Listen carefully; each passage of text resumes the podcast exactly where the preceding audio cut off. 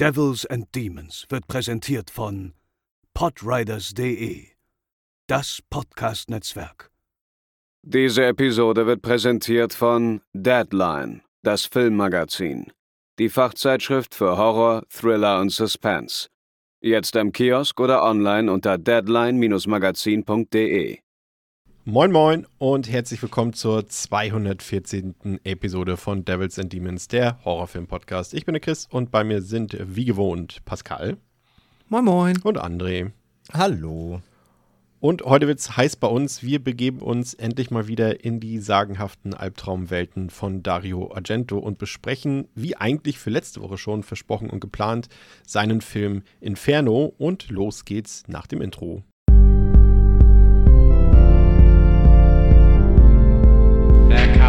Get you, Barbara. They're coming for you. Ja, und bevor wir loslegen mit Dario Argentos Inferno, noch ähm, zwei Verbraucherhinweise, hätte ich beinahe gesagt. Zunächst einmal der Hinweis, ähm, bevor hier noch äh, irgendwelche Irrtümer auftauchen. Ich habe in der letzten Woche in unserer Texas Chainsaw Massaker Folge, danke fürs Hören an alle Zuhörerinnen und Zuhörer, behauptet, ähm, dass das Drehbuch äh, zu diesem Film bereits 2018 im Sommer fertig war, also bevor der erste Halloween-Film von Green in die Kinos gestartet ist, ähm, schon fertig war. Ähm, ich habe die Quellen nochmal versucht zu finden und habe sie nicht gefunden und deswegen nehme ich diese Aussage zurück. Also ähm, das, was ich jetzt gefunden habe, äh, lässt darauf schließen, dass das Drehbuch äh, scheinbar frühestens im Sommer 2019 fertig war und ähm, dass der Drehstart im August 2020 war und im September 2020 zu Ende war, nur um das nochmal zeitlich einzuordnen, bevor ich hier noch irgendwie zitiert werde, äh, kleine Korrektur an dieser Stelle. So kann es also sein, zwei Möglichkeiten gibt es. André, wir kennen es ja auch aus unserem Hellraiser-Podcast, dass das Drehbuch natürlich trotzdem schon viel früher fertig war. Das ist ja jetzt irgendwie nichts Neues, dass auch teilweise mal Drehbücher über mehrere Jahre in irgendwelchen Schubladen liegen und dann wieder rausgeholt werden. Aber es kann eben auch sein, dass der Film sich hat, äh, oder die Autoren sich doch von Halloween 2018 haben inspirieren lassen und von dem, von dieser ganzen Laurie Strode-Sache für ihre Sally Hardesty Plot-Idee in Anführungszeichen. Ja, ja, absolut. Also, ich meine, habe ich auch immer gesagt, die, die ganzen Horrorautoren, die kennen sich doch auch. Also wird sich doch auch ausgetauscht. Kann mir keiner erzählen, dass da nicht mal irgendwelche Ideen im Writers Room gedroppt werden. So, er hat dem Motto, ey, habt ihr schon gehört, der neue Halloween macht jetzt das und das und so das, die kennen sich doch auch. Da fallen, klar gibt es NDAs und sicherlich wird man seine tollen Topseller-Ideen nicht, nicht weiter vertratschen einfach, aber ich bin mir sicher, dass über solche Entwicklungen ähm, natürlich auch gesprochen wird. Sonst hätten es nicht so viele Filme auch in kurzer Zeit halt dann schon auch aufgegriffen, dieses Legacy-Thema. Von daher, ähm, ja, sei es drum, wie es ist, aber äh, ja, deine Richtigstellung ist, denke ich, angekommen. Und eine kleine Überraschung, um nochmal einmal bei letzter Woche zu bleiben, Pascal, war es ja schon, äh, wir hatten ich hatte es ja noch zumindest angedeutet in der Episode, dass es durchaus auch sein kann, dass unsere hohen Wertungen für Texas Chainsaw Massacre 2022 nicht unbedingt den Publikumsmeinungen entsprechen werden. Und ich glaube, das hat sich jetzt auch bewahrheitet. Ich glaube, ich weiß nicht, mein letzter Stand bei Letterboxd war, dass er bei einer 2,2 von 5 angelangt mhm. ist. Ich weiß nicht, ob er noch weiter abgerutscht ist. Aber ich glaube 2,3 aktuell, aber ich verifiziere das sehr schnell. Ja. Erzähl ruhig weiter. Ja, und, und ähm, das hat 2-1. 2-1 sogar schon. Und das hat mich, und der wird auch noch unter 2-0 rutschen, da bin ich mir sicher. Ähm, das war jetzt schon ein bisschen überraschend für mich, vor allem gerade weil eben auch jetzt nicht nur wir, sondern auch andere Leute aus dem Bereich Filmkritik durchaus wohlwollend dem Film gegenüberstehen. Aber beim Publikum scheint der Film überhaupt nicht anzukommen. Das kann zum einen natürlich daran liegen, dass jetzt deutlich mehr Leute, die jetzt gar nicht so horroraffin oder Texas Chainsaw-affin sind, den Film gucken, weil er halt gratis, in Anführungszeichen gratis auf Netflix ist keine Ahnung, aber auch vor allem in den USA äh, gibt es haufenweise katastrophaler Bewertungen für den Film. Aber geguckt haben ihn trotzdem alle. ja, es ist faszinierend, ne? Ich hab's auch, also manchmal hat man das ja, dass man irgendwie denkt, ah, ich finde den Film richtig gut, aber der wird wahrscheinlich richtig, also der wird wahrscheinlich richtig negativ aufgenommen werden. Und du meintest ja eben, wir haben das auch schon so ähnlich vermutet oder zumindest ja. die Vermutung hatten wir. Aber in dem Ausmaß hätte ich es nicht erwartet. Also ich habe dem ähm, ja auch gerne eine 4 gegeben. Hättest du mich gefragt ähm, letzte Woche, was ich denke, wo der sich am Ende einpendeln wird, hätte ich vielleicht gesagt 2,8, 9, 3. Na, wahrscheinlich eher 2,8. Aber so in dem Rahmen. Also ich hätte nicht gedacht, dass der so abgewatscht wird. Und Ja, wir hatten ja auch schon dann noch mal bei uns, also wir haben ja noch mal unter uns ein bisschen Theorien gesponnen, woran sowas liegen kann. Ich glaube, was man irgendwie ausschließen kann, ist, dass ich kann mir nicht vorstellen, dass alle Menschen auf IMDb und Letterboxd sauer sind, dass der Film nicht den gleichen Weg geht wie der aus 19, äh, von 19, also der originale Texas Chainsaw Massacre. Das kann ich, glaube ich zumindest nicht, weil ich glaube nicht, dass den so viele dann auch gesehen haben. Ähm, deswegen, ich finde es spannend. Und ich meine, unsere Theorie war ja dann irgendwie am Ende, dass wir gesagt haben, der Film ist in diesem Mittelfeld zwischen, er ist kein Elevated Horror, er ist kein, äh, nicht quasi einer der Filme, die, wenn es Horrorfilme gibt, die in den letzten Jahren sehr gut bewertet werden, auch vom Mainstream, so einer ist er nicht. Und der ist dann aber auch nicht so extrem schmutzig, dass er halt irgendwie die Menschen befriedigt, die halt wirklich nur das härteste, perverseste und krasseste vom Krassen haben wollen. I don't know. Ja, ja. Was, Anne, was ist deine Vermutung, warum, warum der Film jetzt äh, so abgewatscht wurde? Ich habe keine Ahnung. Ähm, man liest wirklich ja überall was anderes. Also, wenn du halt mal querliest bei Box, bei YouTube, in den Kommentaren unter diversen Kritikervideos, es gibt halt wirklich Leute wie uns, die den wirklich gut bis sehr gut fanden. Es gibt Leute, die den ultra abfeiern. Es gibt Leute, die hassen wie die Pest. Ähm, es gibt viele, die vergleichen ihn halt zu sehr mit dem ersten. Es gibt welche, die sagen einfach nur ist doof. Es gibt, also es gibt irgendwie jede Meinung bei dem Film. Aber überwiegend, ähm, ja, schwingt sie scheinbar in die Negative. Und ja, ich glaube, ein Punkt ist schon, das ist halt einfach, man darf nicht vergessen, dass Netflix halt wirklich ein, ein Riesenmarkt ist, ne? Und wo, wo der Guck, der, der, die, die Sichtung nur einen Klick entfernt ist. Und ähm, wie gesagt, ich warte ja eh schon dann jetzt auf die, in den nächsten Tagen auf die Erfolgsmeldung von Netflix, dass TCM ein Ultra-Erfolg für sie war.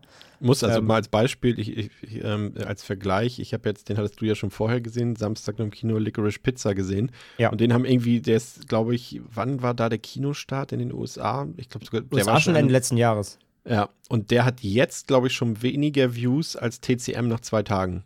Also ja, das sagt das schon ist halt, viel. Das ist halt aus, das, ja. genau, das ist halt das Ding. Und ähm, so ein Licorice Pizza, also klar, auch nochmal eine ganz andere Zielgruppe, ähm, ist jetzt ja auch kein Mainstream-Blockbuster oder sowas, sondern ist natürlich ein hochbudgetierter Film von einem ähm, guten Filmemacher, aber es ist jetzt kein Film, wo irgendwie die MCU-Crowd reinrennt. Ja.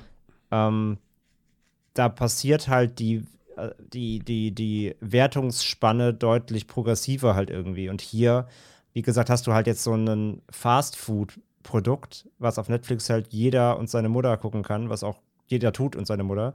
Und wie gesagt, Netflix wird jetzt in den nächsten Tagen verkünden, TCM Ultra Streaming Erfolg, weil ich glaube, das wird halt so sein, weil den halt Sequel wird schon übrigens angekündigt jetzt von, von, von Fede Alvarez. Ja, weil Millionen Leute innerhalb von drei Tagen geguckt haben. Natürlich ist es für Netflix ein Erfolg, weil die interessiert ja nicht, ob die Leute das geil finden oder nicht. Die, die gucken ja nur, wer klickt das an. Mhm.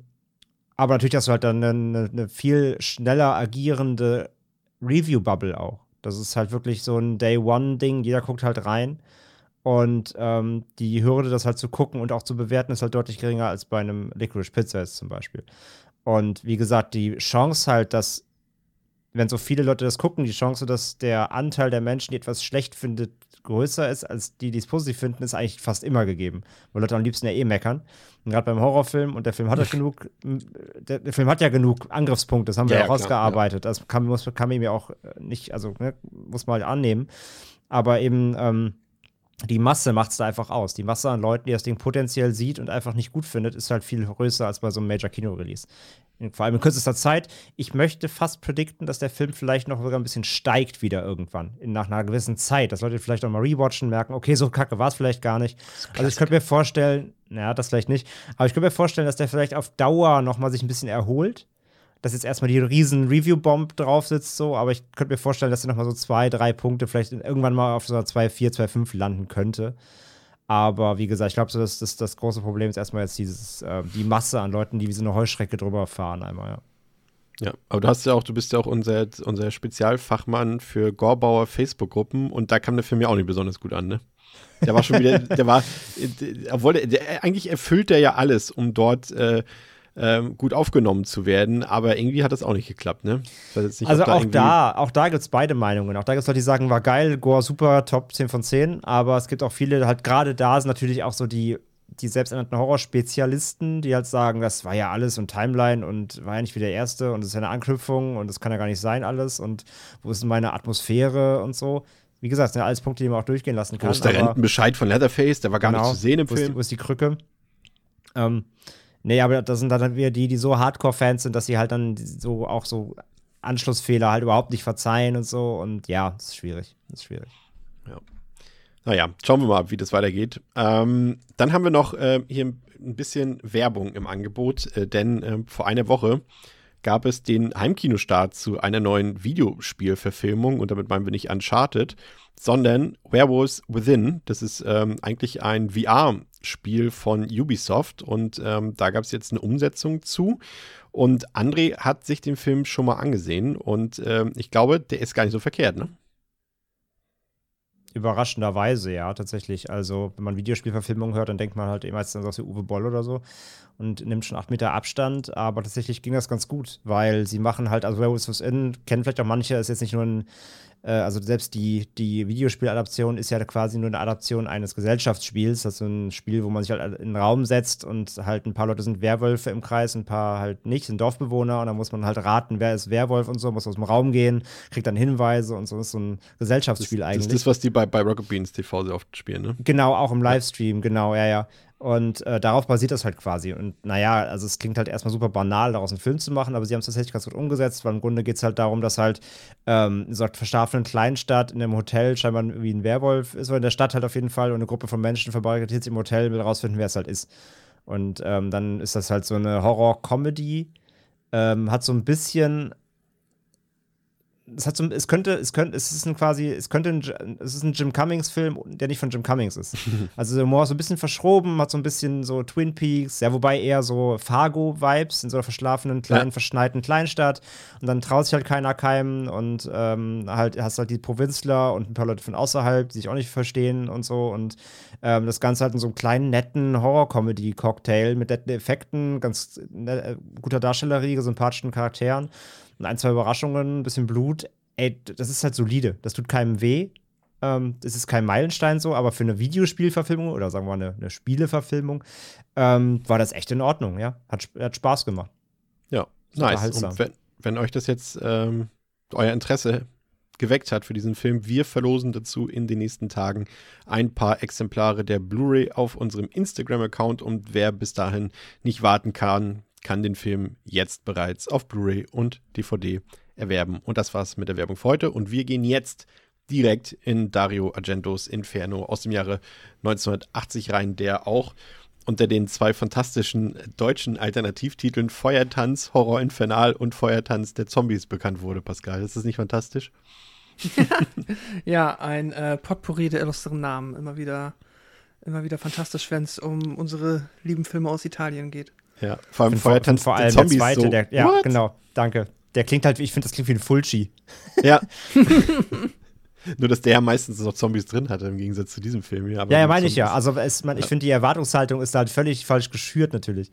Ja, feuert, das ist fantastisch. Ja, der hat auf Letterboxd eine Durchschnittswerte von 3,5 von 5, auf der IMDb 6,6 von 10. Ist in Deutschland immer noch nicht freigegeben, ist, glaube ich, soweit ich weiß, immer noch auf dem Index. Ähm, Deswegen, falls ihr den Film sehen wollt, dann wisst ihr schon, wo ihr gucken müsst. Hat eine Laufzeit von 107 Minuten, hatte 3 Millionen Dollar gedreht und wurde, wie erwähnt, von keinem geringeren als Italo Maestro Dario Argento gedreht. Ähm, zum Rest äh, der Crew und Besetzung ähm, kommen wir später noch. Zunächst ist mal zu euch beiden. Pascal, ich weiß, du bist ja so ein bisschen unser Italo-Lehrling, sag ich mal, unser Argento-Lehrling. Äh, dementsprechend weiß ich natürlich schon, dass du den Film noch nicht gesehen hast, aber ich weiß natürlich auch, dass du im Laufe der letzten Jahre, in dem wir jetzt diesen Podcast ähm, produzieren, ja, Fan geworden bist von Argento. Dementsprechend, wie waren deine Erwartungen an diesen Film? Äh, gemischt. Also mir war bewusst, dass ähm, Inferno jetzt auf jeden Fall in der allgemeinen Wahrnehmung nicht so hoch angesehen ist wie ein Suspiria. So, deswegen habe ich da irgendwie eine Art von Diskrepanz erwartet, aber auch schon noch viele der Qualitäten, die halt auch ein Suspiria oder ein Argento, wenn er ja Filme wie Suspiria macht, halt auszeichnen. Das heißt, ich habe mich schon sehr auf äh, ja die Audiovisualität halt eines Argentos ähm, gefreut und die habe ich auch erwartet. So, das war auf jeden Fall meine Erwartung und dann habe ich halt ja gleichzeitig auch so ein bisschen gedacht, na gut, wenn es jetzt hier, wenn der ein bisschen weniger Liebe erfahren hat als Suspiria, dann kann das natürlich so ein bisschen an den Schwächen liegen, die mir jetzt auch schon durchaus bewusst sind, nachdem mhm. ich jetzt meine sechs, sieben Argento-Filme gesehen habe. Das heißt, äh, Figuren und Geschichte mh, können vielleicht alles ein bisschen ja qualitativ fragwürdiger sein. So, das war irgendwie meine Erwartung. Ich habe mir gedacht, der wird wahrscheinlich ähnlich gut aussehen und klingen, hoffentlich, und äh, dann dafür halt ja schon ein bisschen die Schwächen offenbaren, die es halt bei ihm auch gibt. Und André, wie waren deine Erinnerungen? Du hast den Film ja vorher schon mal gesehen. Wie lange ist das schon her? Also jetzt bis auf äh, natürlich die Sichtung, die du jetzt für den Podcast ähm, nochmal verzogen hast. Ähm, und, und was hast du dir was versprochen von der von der Zweit, nee, Zweitsichtung, weiß ich nicht, aber von dem Rewatch? Ähm, war jetzt das dritte Mal. Ich habe den schon mal vor ja, x Jahren gesehen, zehn Jahren oder sowas. Und jetzt letztes Mal habe ich ihn gesehen, als die äh, Erstauflage des äh, Koch Media mhm. slash NSM, diese Kol dieses Kollaborationsmediabook ja. aus Österreich kam. Ich weiß gar nicht, wann das erste kam, 2017 ungefähr. 16, ich glaube, das war schon das zweite, ne? Also meins kam, das habe ich auf der Filmbörse geholt, das ist aber auch schon ewig her. Das war auf jeden Fall noch in Berlin. Also war es spätestens 2019, aber auch da war es eher schon noch ein bisschen früher. Also ich ähm, meine irgendwie so 17 rum, das ist grob gewesen ja. sein. Dieses schwarze halt, ne? dieses, dieses Drei-Disc-Ding. Ja, mit dem Totenkopf, ähm, ne? Genau, also das, was, was das, das, das Main-Plakat, das ja. lila-blaue, genau. Ähm, als das rauskam, habe ich halt nochmal geguckt. Das war das letzte Mal. Also, sagen wir mal so fünf Jahre her, habe ich jetzt auch schon wieder so irgendwie. Und ähm, ja, habe ich was erwartet, weiß ich nicht. Ich hatte beim, ich hatte bei beiden Malen, das, bei den ersten Malen eigentlich denselben Eindruck vom Film. Und habe jetzt seitdem jetzt auch jetzt nicht so viel Neues von Argento gesehen. Ich kenne halt auch fast alles. Fehlt, glaube ich, noch ein oder zwei Sachen jetzt noch maximal. Ich habe hier Dracula 3D, den habt ihr alleine gemacht. Ähm, tut mir auch so leid. Ähm, den kenne ich immer noch nicht. Äh, sehr, sehr schade natürlich. Ähm, aber sonst, so die, seine, seine Klassiker, so die wirklich großen kenne ich jetzt eigentlich alle. Und deswegen, ich hatte immer so meinen Eindruck vom Film, hat sich bisher nicht geändert. Und deswegen jetzt so groß, dass sich da jetzt was ändert, habe ich jetzt auch nicht erwartet. Es ist, Pascal hat ja auch nicht ganz unrecht mit dem, was er gesagt hat. Es ist so ein bisschen ja so, wenn du die ganz großen Titel alle hörst, das sind natürlich einen, die, die jetzt wirklich populären, wenn es jetzt Suspiria ist, wenn es Tenebrae ist, wenn es äh, Profondo Rosso ist oder sei es Phenomena. Ähm, und, und Inferno ist ja quasi der, so mittendrin da entstanden und der geht immer so ein bisschen unter bei der ganzen Sache. Also natürlich jetzt die, die Giallo-Klassiker aus den 70ern äh, nochmal außen vor gelassen bei Argento, aber der hier Inferno, das ist immer so ein bisschen der, der so ein bisschen, ja, unter Ferne liefen lief. Der ist ja auch in den USA da nicht gestartet. Ich erzähle auch gleich nochmal warum und so weiter. Und ähm, deswegen dachte ich auch so, oh ja, okay, wir machen Inferno. Aber es gibt ja eigentlich so viel bessere von Argento. Das dachte ich dann auch nochmal so eine Vorbereitung. Aber ich muss sagen, meine Meinung hat sich, so viel sei schon mal verraten, ein bisschen geändert, ähm, als ich den Film jetzt nochmal gesehen habe. Ähm, nochmal ein bisschen was zur Produktion von ähm, Inferno. Es war gerade die Zeit, als äh, Zombie, ähm, also Dawn of the Dead sozusagen produziert wurde und in der Post-Production war. Und das war ja die Co-Produktion von George A. Romero und von Dario Argento. Und Argento wollte eben während dieser Post-Produktionszeit jetzt vielleicht nicht dort bei Romero in Pittsburgh sein, aber zumindest ansprechbar in, der, in den USA sein. Und so blieb er eben dort, aber eben in New York ganz allein und auch ähm, ohne Familie. Und er hat dann irgendwann so ein bisschen Langeweile bekommen dort auf seinem Hotelzimmer ganz in der Nähe vom Central Park. Und er hatte noch so eine, äh, so eine Idee mit einer Geschichte von der Mutter der Finsternis und hatte so Versatzstücke von so einer Geschichte von seiner damaligen Partnerin äh, Diara, die ja hier auch in dem Film mitspielt. Auf das kommen wir später auch noch zu sprechen. Und ähm, dann hat er sich, hat er eben so ein Drehbuch durchkonzipiert und ähm, er hatte in dieser Zeit eben viel mit äh, einer Hepatitis-Erkrankung zu kämpfen, die immer ging und wieder kam. Und da hatte er sich die Frage gestellt, was passiert eigentlich, wenn ich jetzt hier in New York sterbe? Und damals, als jetzt so die Kommunikationswege noch nicht so waren, wie sie heute sind, so einfach. Äh, was wäre denn, wenn ich sterbe und meine Familie in Italien bekommt das gar nicht mit? Und so ist dann zum Beispiel diese Story rund um Rose entstanden, die wir ja auch gleich noch ähm, aufschlüsseln werden in dem Film. Und er bekam dann auch ähm, während der tatsächlichen Produktionszeit ähm, wohl mindestens einmal wieder so, so, ein Hepatitis, ähm, so eine Hepatitis-Erkrankung und konnte des Öfteren auch nicht am Set sein.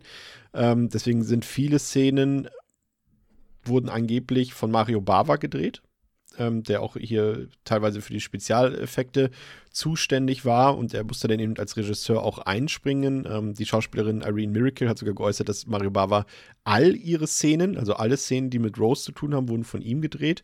Und auch sein Sohn, Lamberto Bava, also der, der zum Beispiel äh, Demons gedreht hat, ähm, der aber auch die Fantagiro-Filme gemacht hat, äh, der war hier für die Second Unit eigentlich zuständig und der musste auch deutlich mehr drehen als eigentlich vorgesehen. Und das ist halt insofern noch interessant, weil das eben Mario Bavas letzte Filmproduktion überhaupt war. Und ähm, ich hatte erwähnt, dass der Film in Amerika nicht rauskam. Das ist halt wirklich schon echt auch ein bisschen schade, da nachdem, also Suspiria war damals wirklich ein weltweiter Erfolg und äh, deshalb hat sich 20th Century Fox die Rechte eben für Inferno ähm, gekrallt, äh, für den Vertrieb in den USA. Ähm, und Dario Argento dachte auch, okay, das ist endlich mal ein Studio, das versteht meine Art der modernen Filmkunst und die sagen nicht immer, das muss alles so sein wie früher und, und da darf nichts Modernes rein, sondern die wollten, dass er was Modernes macht. Aber dann vergingen die Wochen und Wochen und die haben immer mehr reingeredet in die Produktion. Sie wollten das Casting bestimmen, die Drehorte bestimmen und alle möglichen Sachen mit den Effekten und mit dem Budget und so weiter. Und Argento hat wirklich gesagt, dass die Produktion eine absolute Katastrophe war und er deswegen auch diesen Film nicht mehr so richtig gucken und wertschätzen kann, weil diese ganzen schlechten Erfahrungen, zum einen mit der Hepatitis-Erkrankung, als auch mit diesen Drehbedingungen ihn halt äh, ja, schlechte Erinnerungen hervorrufen.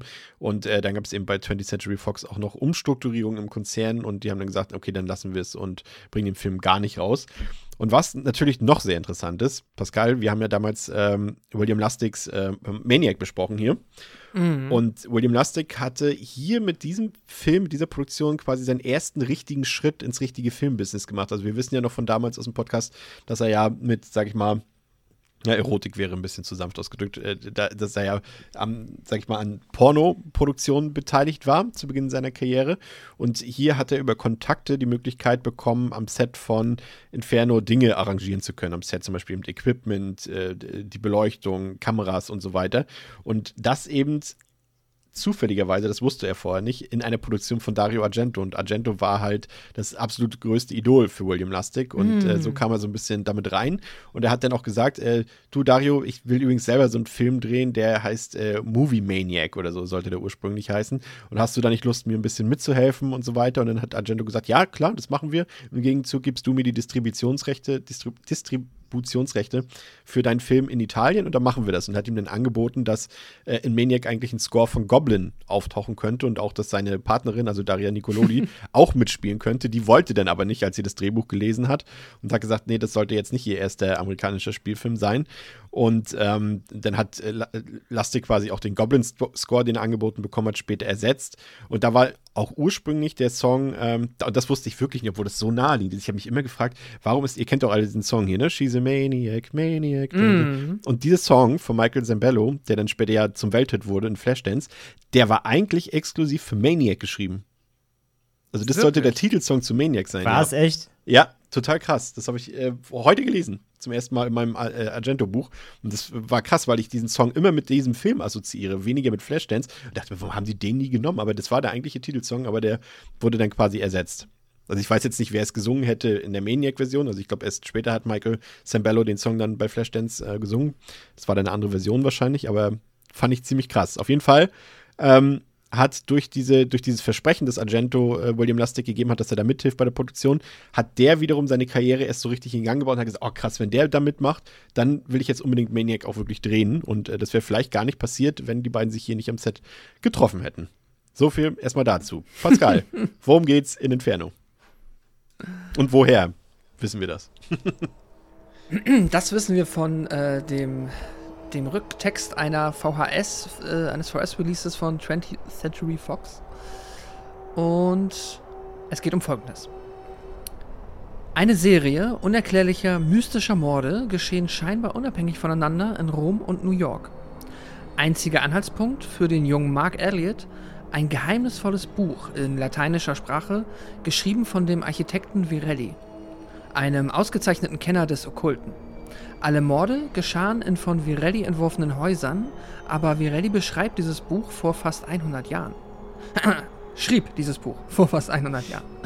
Unterstützt durch die Musik von Elektronikzauberer Keith Emerson schuf Italiens Horrorspezialist Dario Argento ein Meisterwerk des mystischen Horror-Thrillers. Jetzt muss ich erstmal gucken, wie, wie nennen Sie den? Ähm, ich will jetzt noch nicht vorspoilern, aber wie heißt, haben Sie, steht da Virelli? Äh, der Architekt Virelli. Ist ja eigentlich Quatsch, ne? Eigentlich heißt der ja Varelli, ne? So sehe ich es eigentlich auch. Äh, das stimmt, aber die VHS besteht auf Virelli. Aber gut, VHS hat immer recht. Stimmt, und die hatten ja auch damals noch nicht die Möglichkeiten, die wir heute haben. Also mit Buchstaben.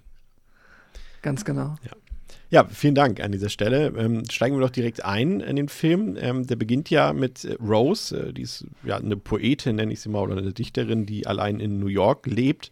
Und eines Tages erwirbt sie ein Buch namens Die drei Mütter, das eben von dem besagten Alchemisten namens Varelli geschrieben wurde und von den drei bösen Hexenschwestern handelt. Die Mutter der Seufzer, die über Freiburg in Deutschland herrscht, kennen wir aus Suspiria. Dann äh, gibt es die Mutter der Tränen in Rom, die wir dann auch irgendwann in dem Podcast hier noch kennenlernen, in Dario Argentos Mother of Tears. Und die Mutter der Finsternis, die ausgerechnet bei Rose in New York herrscht und in diesem Film im Mittelpunkt steht. Und nach dem Lesen der Lektüre stellt Rose dann die Vermutung auf, dass ausgerechnet sie in dem Haus von der Mutter der Finsternis, beziehungsweise von Mater Tenebrarum, wie sie heißt, lebt.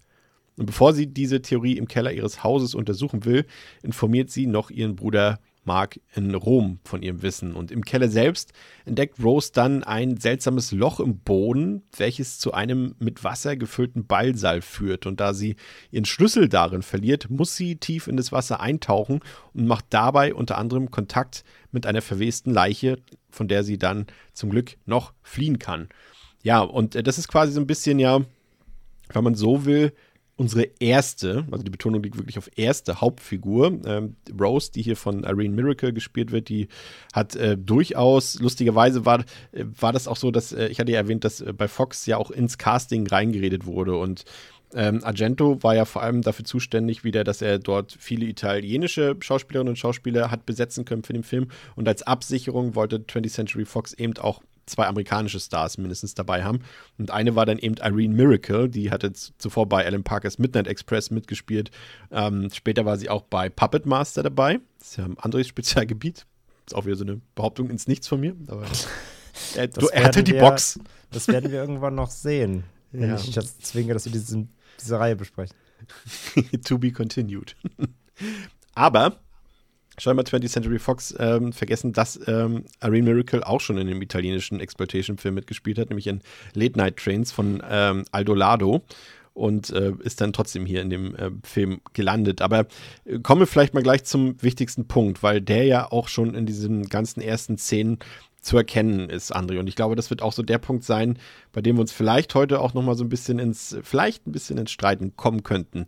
Es ist ja so, das hat ja Pascal auch vorhin schon angedeutet, dass der häufigste Kritikpunkt an Argento und eben in diesem Fall auch an Inferno ist, dass es einen Mangel an einer konkreten Handlung gibt, aber natürlich vor allem auch einen Mangel an Logik.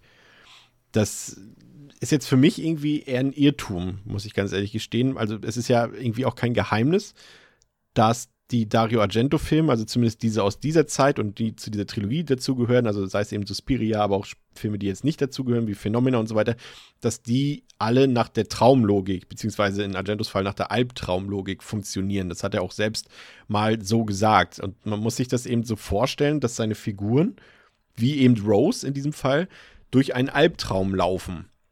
Und in, in Argentos Film treffen dann quasi immer die Alltagswelt und diese Albtraumwelt aufeinander. Und das verfolgt eben keinerlei Logik, auch keinem Realismus und auch, ja, letztendlich auch keine Rationalität. Man muss akzeptieren, dass seine Filme so funktionieren. Das heißt aber nicht automatisch, dass man das auch gut finden muss. Gerade so als Beispiel, wir haben ja diese Szene, Rose verliert in diesem tiefen Tümpel ihren Schlüssel. Ich meine, würde einer von uns, also würdet ihr da jetzt diesem Schlüssel nachtauchen, in dieser, auf dem ersten Blick vielleicht Jauchegrube? Wahrscheinlich nicht. Wir würden den Schlüsseldienst holen und sagen, sorry, hab den verloren, hier hast du einen Taui, mach mir mal einen neuen Schlüssel so. Aber sie taucht hinterher und das ist halt diese Albtraumlogik, weil im Albtraum würde man wahrscheinlich auch eher hinterher tauchen, als so rational ähm, einen Schlüsseldienst oder so zu holen, André. Vielleicht hat sie keinen Taui. Was machst du dann? Draußen schlafen? Im Central Ähm, Park. Ja, im Central Park ist auch schön. Äh, nein, absolut. Ähm, das ist halt so ein Ding, also wer halt mit Argento nicht vertraut ist, weiß es halt natürlich nicht. Und ich glaube halt, dass es halt für viele immer ein Problem ist, wenn sie bei Argento mit auch den, ich sag mal, in Anführungszeichen, falschen Filmen einsteigen, ähm, dass sie sehr schnell abgeschreckt sind. Und das ist bei äh, ihm halt ein großes Problem, dass wenn du halt einfach Filme mit einer gewissen Narrative gewohnt bist, Classic Storytelling, Dreiaktstruktur und so weiter und so fort, dann wirst du halt bei ähm, den Filmen, die eben so funktionieren wie Inferno, ja, sind ja nicht alle bei ihm. Er hat ja auch, er hat ja. Filme gemacht mit stringenten, ja, weniger weniger stringenten Handlungen. Ja, aber zumindest, sag ich mal, aber, auf, auf so einer realistischen Ebene wie Wie gesagt, zumindest mit einer gewissen Narrative, ja. der man folgen kann, wenn man ein bisschen aufpasst. Ähm, dann äh, kann man halt, wie gesagt, bei Argento auch schnell gegen die Wand laufen. So. Wenn, gerade wenn du jetzt mit einem Inferno oder eben auch einem, ähm, selbst ein Suspiria ist ja sehr ungreifbar in letzten Endes. Und zwar nicht ganz so krass wie Inferno, finde ich, aber schon auch. Ähm, und ich glaube, das stößt halt schon viele ähm, vor den Kopf so. Und wie gesagt, ich, ich, ich sehe, was er da macht. Ähm, ich weiß, was er da machen will. Und dann, dann kann man sich darauf auch einlassen.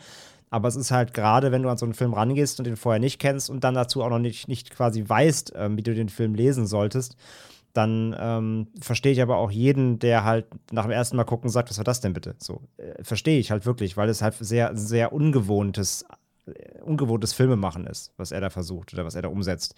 Und ähm, ich habe mich am Anfang auch schwer getan. Ich fand, ich weiß noch, ich fand Suspiria beim ersten Mal super seltsam. Ich wusste nicht, was war, ich War das dein erster Argento damals? Der erste war Suspiria, ja. Ja. Und ich wusste beim ersten Mal überhaupt nicht, was ich davon halten soll. Und erst nach ein paar Mal gucken und mit beschäftigen, mehr Filme sehen, habe ich dann irgendwann halt verstanden, sowas, wie das funktionieren soll, auf was ich da achten sollte und auf was ich halt, ne, was ich mich einlassen muss. Also ich finde, Inf äh, Argento oder bleiben wir jetzt hier bei Inferno konkret, ist auch so ein Film, der kann halt komplett an seinen Erwartungshaltungen scheitern. Ne? Also komplett so. Deswegen ist es halt schon wichtig, dass man da am besten vorher schon weiß, so ein bisschen, auf was man sich einlassen muss und wie man den Film so ein bisschen nehmen muss. Ja ich verstehe irgendwie auch, warum mir das persönlich so gefällt, weil letztendlich verhält es sich da fast ein bisschen ähnlich, wenn ich mir jetzt so, auch passt zwar jetzt äh, so subgenre-technisch nicht ganz zusammen, aber ähm, zur Erklärung trotzdem mal hervorgeholt, so, so, eine, so wie Halloween zum Beispiel. Halloween gefällt mir immer bis zu dem Zeitpunkt ziemlich gut, bis mir irgendwelche Motive erklärt werden. Oder das trifft ja auch auf viele andere Slasher oder so mhm. zu, bis, bis erklärt wird, warum das Böse böse ist. Ab da fange ich dann an, geschmackstechnisch eher dran zu scheitern. Das mag ich eben nicht. Ich mag lieber, wenn dieses, ähm, dieses Unerklärliche auch unerklärt bleibt. Und das ist hier eben bei einem Argento-Film ja auch so. Dass, hier geht es ja auch viel um, um Magie. Es geht hier um, in diesem Fall auch um, um, oder generell in seinen Filmen um übernatürliche Dinge. Und solche Sachen kann man ja, weil es sie sorry, falls ich jetzt manche Leute spoiler oder gegen den Kopf stoße, solche Sachen gibt es in echt nicht. und deswegen Was? Kann what? und deswegen kann man sie auch nicht rational erklären. Und das trifft auch auf diesen Film zu. Und hier wäre es so, nehmen wir es mal so als Zaubertrick, was Argento hier macht, mit, diese, mit dieser Magie, mit diesen übernatürlichen, mit Geisterscheinungen und so weiter. Ähm, wenn man die erklärt, diesen Trick, dann ist er kein magischer Trick mehr. Und genauso verfährt Argento eben auch mit seinen Filmen und deswegen funktioniert es. Solange das Böse und das Unerklärliche für mich böse und unerklärlich lässt, funktioniert es. Kommt auf einmal so viel Background hinter, sagen wir mal, wie so ein Rob Zombie das zum Beispiel mit seinem Halloween-Film gemacht hat, dann fange ich an auszusteigen. Wie sieht es bei dir aus, Pascal? Kommt, glaube ich, immer ganz stark. Also natürlich kommt es einerseits auf dann wirklich den individuellen Film an und die individuelle Geschichte. Bei mir auch ein bisschen, glaube ich, aufs Setting und gerade jetzt, wo wir hier ähm, in dieser, in diesem Mutterverse von Argento unterwegs sind, was ja, äh, in ja. The, in the Mutterverse of Madness. genau. Ähm, sind wir in so einem urbanen Fantasy-Setting. So, das heißt, wir sind auf der einen Seite ist es äh, durchaus eine sehr vertraute Umgebung, die äh, prinzipiell komplett geerdet sein könnte. Und äh, in dieser finden dann die übernatürlichen Dinge statt. Und gerade so, wie, also einerseits, wie es hier mir gezeigt wird und wie das aufbereitet ist, plus das Setting an sich, sorgt bei mir dafür, dass ich halt auch eben genau das nicht möchte, beziehungsweise ich brauche es auch vor allem nicht, dass ich äh, das hier logisch aufgedröselt bekomme. In dem Sinne, ähm, dass ich alles auch nachvollziehen kann. Es gibt schon durchaus Filme, wo ich sage, okay, ich habe hier ein Fantasy-Setting geschaffen, das hat eigene Regeln und diese Regeln kann man mir erklären und dann kann man mir auch Übernatürliches logisch nachvollziehbar aufbereiten. So, das funktioniert schon. Aber das ist ja hier quasi eigentlich unser Regelwerk, nur mit äh, übernatürlichen Dingen da drin, die dann halt eigentlich da nicht reinpassen. Und deshalb mag ich das. Das ist ja eigentlich auch das, was das so mysteriös und geheimnisvoll überhaupt erst werden lässt, zumindest für mich. Und das finde ich dann cool, wenn dann hier am Anfang mir irgendwie erzählt wird, äh, die Geschichte der drei Mütter, wenn da äh, aus dem Off dann halt das Buch ein bisschen vorgelesen wird. Das ist, finde ich cool. Und äh, das ist dann tatsächlich auch, ähm, ja, eine Geschichte, wo es mich mehr reizt, wo es das Unbekannte mich halt mehr reizt, als dass mir jetzt halt irgendwie am Ende jemand nochmal dann sagt. So, und ähm, das ist jetzt nochmal die ganz logische Aufschlüsselung von allen Dingen, die jetzt hier passiert sind, damit man das auch nachvollziehen kann und man sich keine Gedanken darüber machen muss. Deswegen, ja. Also für dich jetzt hier in dem Fall nicht zum Nachteil des Films, wie Argento nein, hier nein. agiert, ja. Nee, ich finde, das ist in dem Kontext ist es eher sogar tatsächlich das, was ich möchte.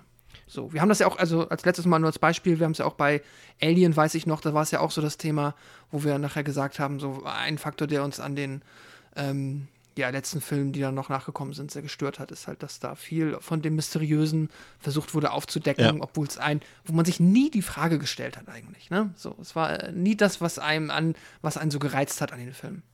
Ja, das stimmt. Äh, Auch natürlich eine Sache, die man auch dem neuen Texas Chainsaw vorwerfen könnte, aber Na gut. ja.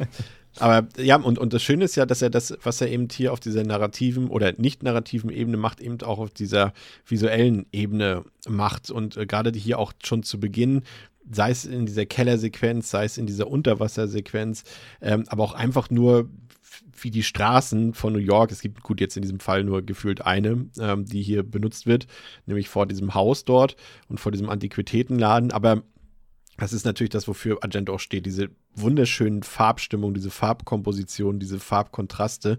Und auch da ist es ja so, dass die absolut nichts mit der Realität zu tun haben oder mit der Natur. Also es ist ja fast nichts ist hier natürlich beleuchtet, sondern alles hat irgendwie, ob drin oder draußen, ob im Gebäude eben oder selbst im Stadtpark, gefühlt äh, künstliches Licht. Und hier natürlich ähm, ist, sage ich mal, was André auch schon ein bisschen angedeutet hat, was zum einen erzählerisch so ist, aber auch eben wieder visuell, wird das, was in Suspiria passiert wird, passiert ist, nochmal hier auf die Spitze getrieben, dass wirklich jedes Bild von einem, von einem Blau, einem Rot oder einem Violettton oder alles gleichzeitig irgendwie ähm, ja, beherrscht ist. Und dass das irgendwie, glaube ich, auch gerade deshalb so, so einen krassen Kontrast innerhalb des Horrorgenres ähm, ergibt, weil zu dieser Zeit, wenn wir so an, an Filme denken, die zu der Zeit rausgekommen sind, ich sag mal, nur ein Beispiel, wir haben eben äh, 1978 ein Halloween gehabt, äh, andere große, aber auch so Sachen einfach wie, wie, wie viel früher Rosemary's Baby und, und auch Texas Chainsaw Massacre und so weiter und so fort oder Black Christmas, die haben ja alle mehr oder weniger dieses äh, entkräftigte, eher tristere Farbbild. Und dann kommt ein Argento daher und haut uns hier irgendwie in bester Hammer-Horror oder in bester Mario Bava-Manier irgendwie die knallig bunten Farben hier rein, André. Obwohl das zu der Zeit eigentlich schon out war und dadurch aber wieder auch so besonders ist. Aber ganz ehrlich, ich kann da, also auch hier kann ich einfach sagen, ja, das ist Style over Substance, aber zum Glück ist es das einfach, weil ich finde diese Bilder bis heute, egal ob jetzt in Suspiria, aber auch hier in Inferno, absolut fantastisch. Und ich kann mich darin echt nicht satt sehen. Ja, klar, das ist natürlich der große, äh, das große Aushängeschild von ihm, so bis heute. Und ähm, dafür ist er nun mal bekannt geworden, vor allem für seine Bilder, für seine Vision, weniger für die Geschichten. ähm, sondern ja, klar, es sind die Farben, es ist das, es ist das gesamte Farbbild, die Farbkomposition, die Bildkomposition. Ähm, zusammen halt mit, dem, mit, den, mit den sehr betörenden Scores. Ähm, hier halt mal nicht von Goblin tatsächlich, ne, kommen wir bestimmt auch noch drauf. Nee, hier nicht. ähm, Bitte? Hier nicht. Das ist Keith Emerson. Alles. Ja, meine ich ja, hier eben nicht von Goblin aus. Ach so, nicht. Ach so, das nicht, kommen, nicht wir, gehört. kommen wir bestimmt noch drauf. Ne? Verzeihen Genau. Sie bitte, verehrtes Alles gut, der Kollege. alles gut. Ähm, da gehen wir bestimmt immer drauf ein, später ja im Detail auf den Score. Aber ja, äh, hier auf jeden Fall, ähm, äh, trotzdem hat er hier alle Versatzstücke drin, die eben so den klassischen Argento-Look halt ausmachen. Und äh, seine Bildsprache passt ja auch zu dem, was wir eben schon gesagt haben, dass die Filme eben so eher wie so ein wie so ein Fiebertraum wirken sollen und eben gar nicht wie so die geerdete Realität. Also wie Ja. du schon gesagt hast, so jedes Setting, so normales wirkt, sieht bei ihm halt immer aus, halt wie aus dem siebten Kreis der Hölle irgendwie. Und das, das funktioniert halt sehr, sehr gut, so auch rein auf der, auf der audiovisuellen Ebene. Und wie gesagt, ähm, das, das ist auch so der, der Knackpunkt und der, der, der Dreh- und Angelpunkt seiner, seiner Filme, vor allem eben der Filme, die mit übernatürlichem arbeiten. Das sind halt ja nicht alle bei ihm, aber die Filme, die mit übernatürlichen Elementen arbeiten, sind halt die, die ähm, man eigentlich nur aufsaugen sollte und so wenig wie möglich überlegen oder, also klar kann man Schlüsse ziehen, aber es sind halt nicht die Filme, wo man im Kopf reingeht, sondern die sollte man halt eher versuchen zu fühlen, so esoterisch, dass es irgendwie klingen mag. Aber das ist halt seine Idee dieser Filme. Und ähm, wie gesagt, diese ganze Ausleuchtung und sowas ist halt einfach immer bei ihm halt saugeil. kann man halt einfach nicht anders ja. sagen. Und ähm, ja, das schon mal vorweggegriffen ist bei Inferno natürlich auch eins der Highlights. Und äh, eines der Highlights hier schon zu Beginn, Pascal, ist natürlich ganz klar, zum einen erstmal der Einstieg in den Keller, äh, in dem sich dieses Wasserloch befindet, in das Rose ja gleich noch abtaucht. Aber auch schon dieser Kellerraum, der ist auch wieder so, wenn man sich das, wenn man da mal so einfach, sag ich mal, anhält, machen wir eigentlich nicht. Ne? So als Konnoisseure hält man natürlich nicht einfach mit einem Film an, aber hier lohnt es sich wirklich einfach auch mal zu gucken, wie dort äh, die, die Geometrie in, diesen, in diesem Raum dafür sorgt, dass diese Farben auch voneinander getrennt sind. Da ist zum Beispiel einfach mal so, ein, so eine Strebe oder irgend so Balken, der so runtergeht äh, von der Decke auf den Boden und der trennt die Farben voneinander in diesem Raum. Solche Sachen sind da halt, über die hat sich Argento dort Gedanken gemacht, dass dort ähm, das stattfindet. Und dann taucht Rose ab in, diese, in diesen überfluteten Ballsaal der einfach nur fantastisch aussieht. Ne? Du, sie taucht dort ein ins Wasser und gefühlt haben sie unter Wasser noch einen Raum sozusagen ausgestattet und gestaltet. Und wie Rose darin eintaucht, ähm, muss man sagen, das ist ja bei, bei Argento jetzt äh, auch meistens eher im Subtext zu erkennen.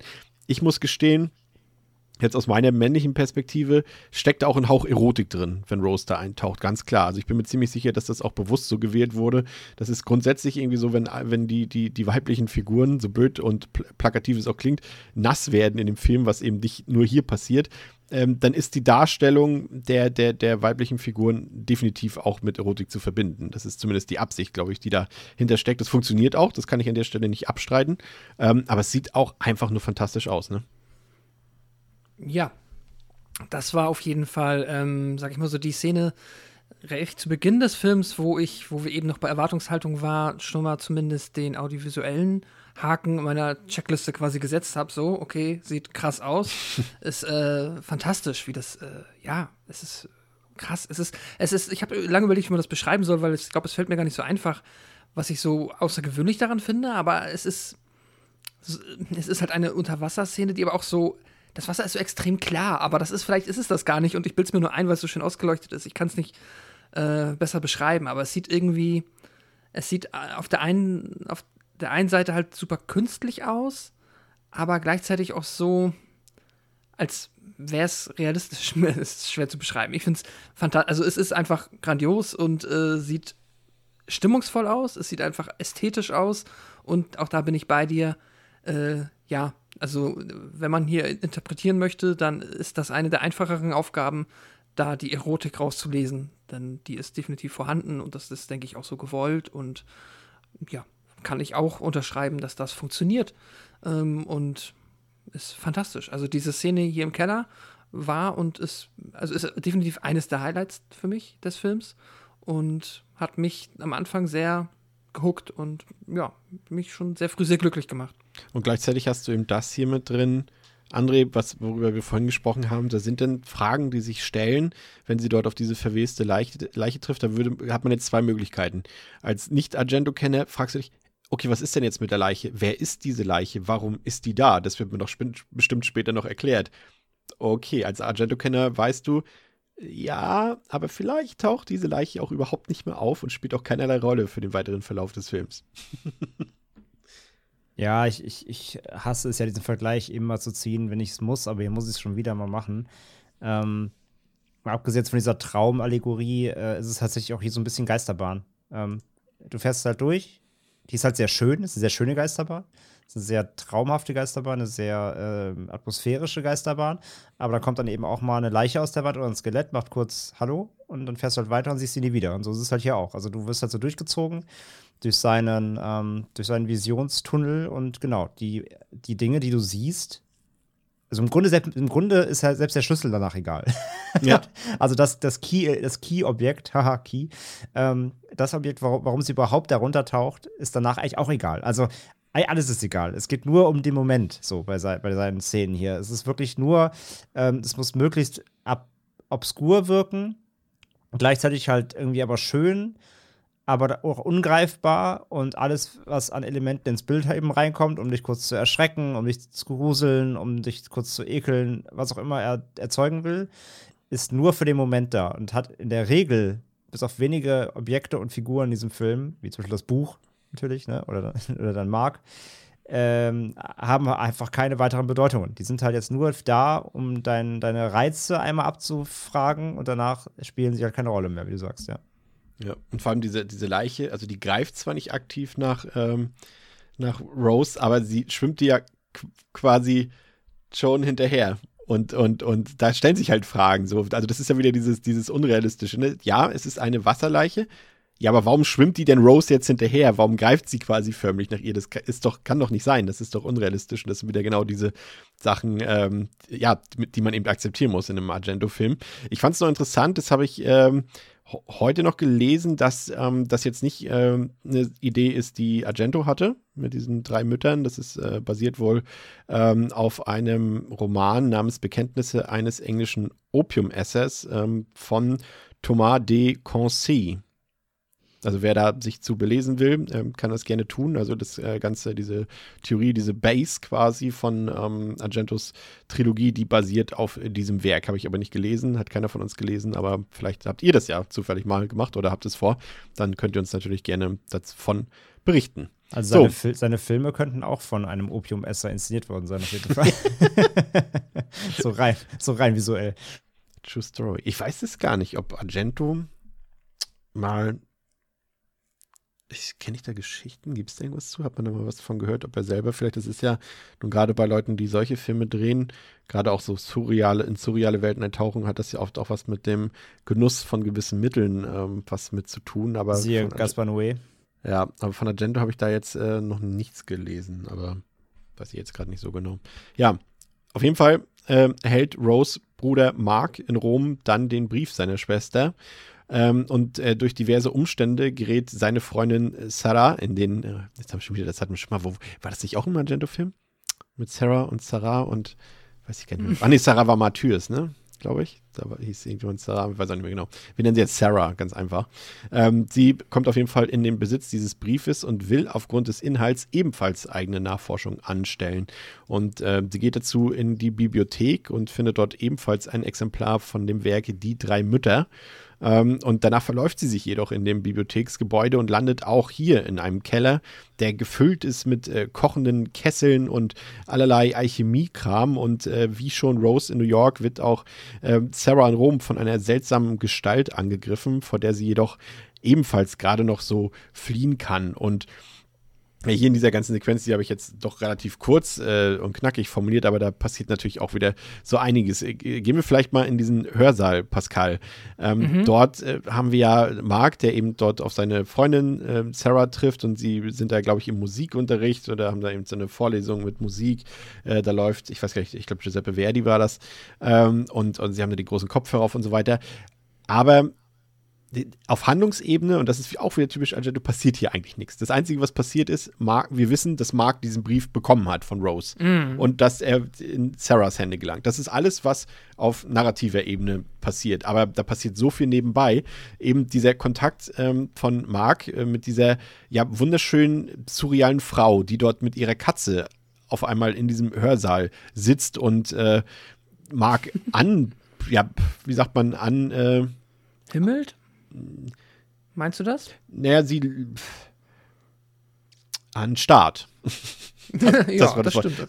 Anhimmelt er nicht. Also sie will, glaube ich, dass er sie anhimmelt. Also sie, sie lockt ihn so ein bisschen. Sie versucht ihn zu verführen mit ihrem Blick. Äh, da sind wir auch direkt wieder bei der Fortsetzung quasi dieser erotischen Ebene, die ja die vorherige Szene schon hatte.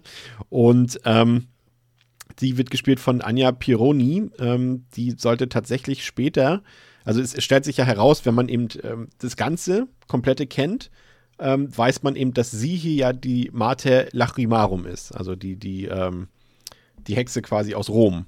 Aus, äh, von unseren drei Hexen hier. Das soll sie quasi darstellen. Und sie sollte diese Rolle später eigentlich auch in Mother of Tears wieder spielen, aber da hat sie dankend abgelehnt. Ich weiß jetzt nicht aus welchen Gründen. Ähm, ansonsten hat sie ähm, in Fulcis Haus an der Friedhofsmauer mitgespielt und ähm, André, da äh, wir, wir, werden sie bald dort treffen. So viel dürfen wir schon mal verraten an dieser Stelle, ne? Oh ja. Und da freust du dich auch drauf, ne? Habe ich auch gehört. Oh ja. ja. Auf, jeden Fall, auf jeden Fall hinterlässt sie äh, wirklich einen sehr unwirklichen Auftritt sehr, aber gleichzeitig so einen anmutenden Eindruck. Also es ist schon sexy, das kann man schon so sagen, wie sie dort anstarrt und ihn so ein bisschen bezehrt und so weiter. Und dazu hat sie halt auch diese Katze einfach die ganze Zeit. Und das zeigt auch wieder diese Surrealität, weil wer hat denn eine Katze mit im Hörsaal? Ja, das ist halt. Äh, ja, du willst sie mitnehmen, ich weiß. Alle dazu kommt gleich noch.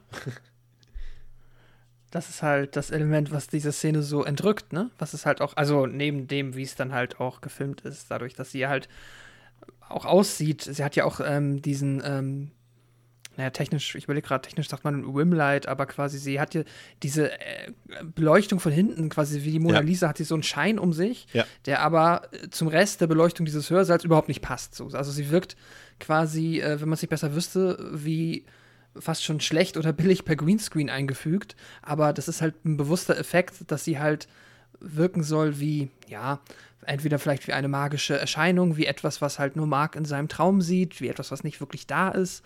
Und das ist, ja, krass. Also, und dann sieht sie halt auch wirklich, äh, ja, also, ne, Schönheit ist relativ. Trau dich ruhig, man darf das Ich fand's das, das, wunderschön. sagen. ja, klar, natürlich.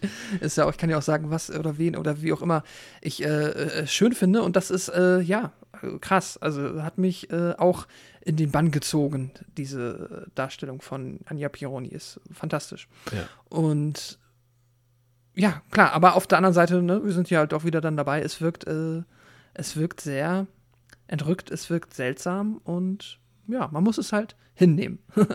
auf, die, auf die Katze, äh, dazu kommen wir später noch äh, zu sprechen, André, weil wir es ja bei Argento ja häufig auch mit Tieren zu tun haben und heute, glaube ich, ja mit deinen Lieblingshaustieren zumindest. Äh, deswegen ähm, dazu später nochmal mehr. Aber generell steht natürlich diese Katze auch nochmal einfach zur Verstärkung. Also Katze steht ja generell eigentlich für, für Weiblichkeit ähm, in der Tierwelt und hier bekräftigt es einfach nochmal diesen Eindruck, den Anja Pironi hier hinterlässt. Aber am meisten Eindruck hinterlassen im negativen Sinne, habe ich diese furchtbare Wollkrawatte vom Marc. Ist euch dieses aufgefallen, dieses Ding, was der da um Hals trägt?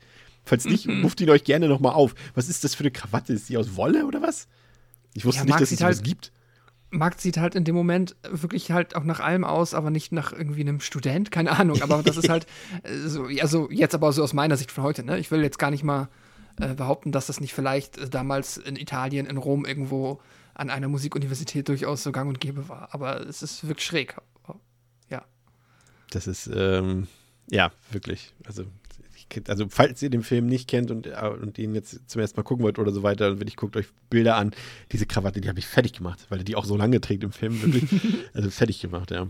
Ähm, das ist so dieses eine und dann haben wir eben ähm, diese, die, diesen Part, in dem ähm, quasi wieder gewechselt wird. Ne? Also wir hatten ja eigentlich gedacht, erst wenn man so den Anfang guckt, dass Rose unsere Hauptfigur ist. Und jetzt mhm. verfolgen wir erstmal für eine ganze Weile Sarah, wie sie dort in die Bibliothek geht, dieses Buch studiert und dann auch im Keller landet und auch gerade diese Kellerszene, das ist auch alles so ein bisschen, finde ich, André, das geht, geht auch so, so eine Weiterentwicklung, ne? So Gothic Horror, was wir eben, was wir vorhin schon angesprochen haben, was Mario Bava anfangs gemacht hat, was Hammer Horror in, in Europa gemacht hat. Gut, hat Bava auch in Europa gemacht, also ist natürlich beides in Europa gewesen, was den europäischen Gothic Horror angeht, so können wir es auch nennen. Das wird hier einfach nochmal so ein bisschen weiterentwickelt von Argento, aber gleichzeitig nimmt er natürlich auch so ein paar Rückbesinnungen auf sich selbst hier in den Film hinein. Wir haben wieder eine so eine anonyme Figur mit Handschuhen und äh, die ja quasi auch den ersten Angriff hier auf, auf Sarah äh, vonstatten zieht. Und das ist natürlich ein klassisches Giallo-Element, ne? Also, das ist irgendwie so geführt, als ob Argento dachte, okay, ich will euch nochmal kurz sagen, was ich so im letzten Jahrzehnt, bevor ich hier das Übernatürliche rausgeholt habe, so gemacht habe. Das waren übrigens die hier mit den Handschuhen. ja, absolut. Er mischt halt hier die, wie er anfangs auch schon angesprochen, eben seine Stilmittel, ne? Also, du hast zwar hier jetzt den, den, den übernatürlichen Argento, den er halt ähm, jetzt eben auch mit Suspiria herausgeholt hat, aber trotzdem haben ja seine, seine übernatürlichen Horrorfilme oftmals die Stilmittel seiner früheren Giallo-Werke. Also mhm. er vermischt halt hier ähm, traumartige, surreale Sequenzen und trotzdem läuft halt ein Handschuh rum, der mit Messer rumsticht. Ne? Das ist halt so ein bisschen ja. seine, seines, äh, ja, seine alten Tage kann er nicht ganz loslassen. Und auch wenn der Film tatsächlich nicht wirklich so richtig funktioniert wie ein Giallo, hast du zumindest die optischen Versatzstücke drin. Ich meine, ein Handschuh mit Messer in der Hand, der irgendwie auf was einsticht oder äh, wenn du irgendwie irgendeine Hand siehst, die irgendwas greift und aus der Ich-Perspektive, das macht jetzt noch keinen Jallo aus in dem Sinne. Aber der, ähm, ja, da er quasi mit dem Stil ja angefangen hat, äh, führt er ihn jetzt halt hier quasi ähm, einfach zumindest nuanciert weiter. Und das, ähm, wie gesagt, es passt so richtig rein unbedingt. Nein, stört es nicht im Film. Ja, also ich finde es ich halt nett. Es, ist, es sind jetzt nicht super viele Szenen, es passiert jetzt nicht ständig. Ähm, zudem hast du jetzt hier auch nicht den klassischen Killer, sag ich mal. So eine klassische ja. Killer ist ja hier quasi eine übernatürliche Gestalt, wie wir ja später lernen werden, mehr oder weniger, oder verkörpert ja im Grunde auch nur diese Hexen. Von daher hast du jetzt hier keinen Whodunit äh, Mystery Thriller, sondern äh, er nutzt rein diese, diese Jallo-esken Momente ja wirklich nur als Stilmittel. Ich bin mir nicht sicher, ob ihr es äh, wisst, aber auch gerade an euch zu Hause, wenn ihr es jetzt hört und den Film dann nochmal nachgucken wollt, achtet mal drauf. Die Taxifahrt, ähm, die Sarah äh, nimmt, um dort äh, zu dieser Bibliothek zu fahren, ist quasi eins zu eins aus Suspiria entnommen. Das ist genau dieselbe Fahrt, ähm, als äh, Susi damals in, in äh, quasi aus dem, aus dem Flughafen rauskommt und mit dem Taxi zu der Tanzschule fährt. Das ist exakt dieselbe äh, Farb Gebung dort. Es ist dieselbe künstliche Art, also es ist wieder quasi im Studio gedreht, diese Taxifahrt. Und es ist wieder dieser krasse Albtraumregen, weil ja auch irgendwie, wir haben es ja gesagt, in Argento-Film eben nichts normal ist. Wenn es regnet, dann muss es auch gleich regnen wie im Monsun. und so ist diese Szene eins zu eins, jene, die eben auch in Suspiria fand ist. Und Pascal, es ist sogar derselbe Taxifahrer. Und jetzt kommst du. Ach was, das wusste ich nicht. Ähm, ja, krass. Ich, ich, ärgere mich jetzt fast ein bisschen, dass ich nicht nur mal auch in Vorbereitung äh, vorher Suspiria gesehen habe, aber ja, es ist, ich werde das auf jeden Fall noch einmal machen und dann werde ich nochmal ganz explizit darauf achten. Äh, so oder so ist auch die Taxifahrt wieder, ja. Ne? Es ist immer diese Mischung aus extrem atmosphärisch, sehr dicht und auch immer so ein bisschen seltsam, ne? Also so wie die Figuren funktionieren, Sarah ist auf einmal sehr davon überzeugt, jetzt in eine Bibliothek zu gehen und äh, trifft dann dort auch dann, ja, gleichzeitig noch im Keller halt diesen seltsam, dieses seltsame Wesen ist es, äh, ja, fantastisch wirr und fantastisch schön. Ja, es hat, es, es hat, so, eine, so eine, auch so eine Episodenstruktur, ne? Das Ganze, also es ist das, was andere, mhm, glaube ich, total. am Anfang schon gesagt hat, du hast wirklich so, so, so, richtige Blöcke, die für sich genommen schon eigentlich auch funktionieren und die nur ganz, also die eben durch nur ganz kleine Elemente verbunden sind, wie in diesem Fall jetzt einfach nur, wir wissen, dass es dieses Buch gibt, und wir wissen, dass es diesen Brief gibt. Und diese beiden Elemente verbinden diese ersten drei Szenenblöcke, die wir haben dort in New York, im ja. Hörsaal und jetzt in der Bücherei. Und mehr nicht. Und das ist halt das. Und du hast wirklich so viel drumherum, was für die Handlung eigentlich gar nicht wichtig ist. Also für diese, für diese, wie sagt man, ja, halt die, für diesen ganz kleinen Faden, der da gesponnen wird von Argento zwischen mhm. diesen einzelnen Szenen, was man eben als Narrativ bezeichnen kann. Aber ansonsten ist halt vieles einfach dieses audiovisuelle Element und erzählerisch passiert da eben nicht viel. Und trotzdem auch hier wieder, ähm, nochmal auf dich, auf, für dich die Frage nochmal. Wir haben ja gesagt, dass hier quasi die zum dritten Mal mehr oder weniger die Hauptfigur wechselt. Gut, sie wird später nochmal richtig wechseln. Aber wir haben gesagt, erst Rose gehabt, wir haben dann jetzt Mark zumindest schon mal angedeutet gehabt und jetzt verfolgen wir wirklich für 10, 15 Minuten Sarah. Wie funktioniert das für dich? Also ist das für dich, äh, macht das qualitativ äh, für dich? Also für mich ist es tatsächlich die eine, vielleicht die einzige Schwäche oder eine von zwei Schwächen, die ich für mich herauskristallisiert habe, dass mir nie die Möglichkeit gegeben wird, innerlich Spannung aufzubauen, weil die Figuren wechseln. Ich kann mir nicht sicher sein, wer ist die Hauptfigur und ich kann mir auch nicht sicher sein, wann sie ausscheiden. Und irgendwann wird mir dann die mhm. Figur, das können wir ja schon mal vorwegnehmen, Mark, die übrig bleibt, relativ egal. Und das ist für mich so eine Schwäche im Film, weil ich dadurch keine Spannung mehr empfunden habe, dadurch, dass es wechselt. Weil gerade Rose und Sarah wären für mich deutlich spannendere Protagonisten gewesen als Mark später.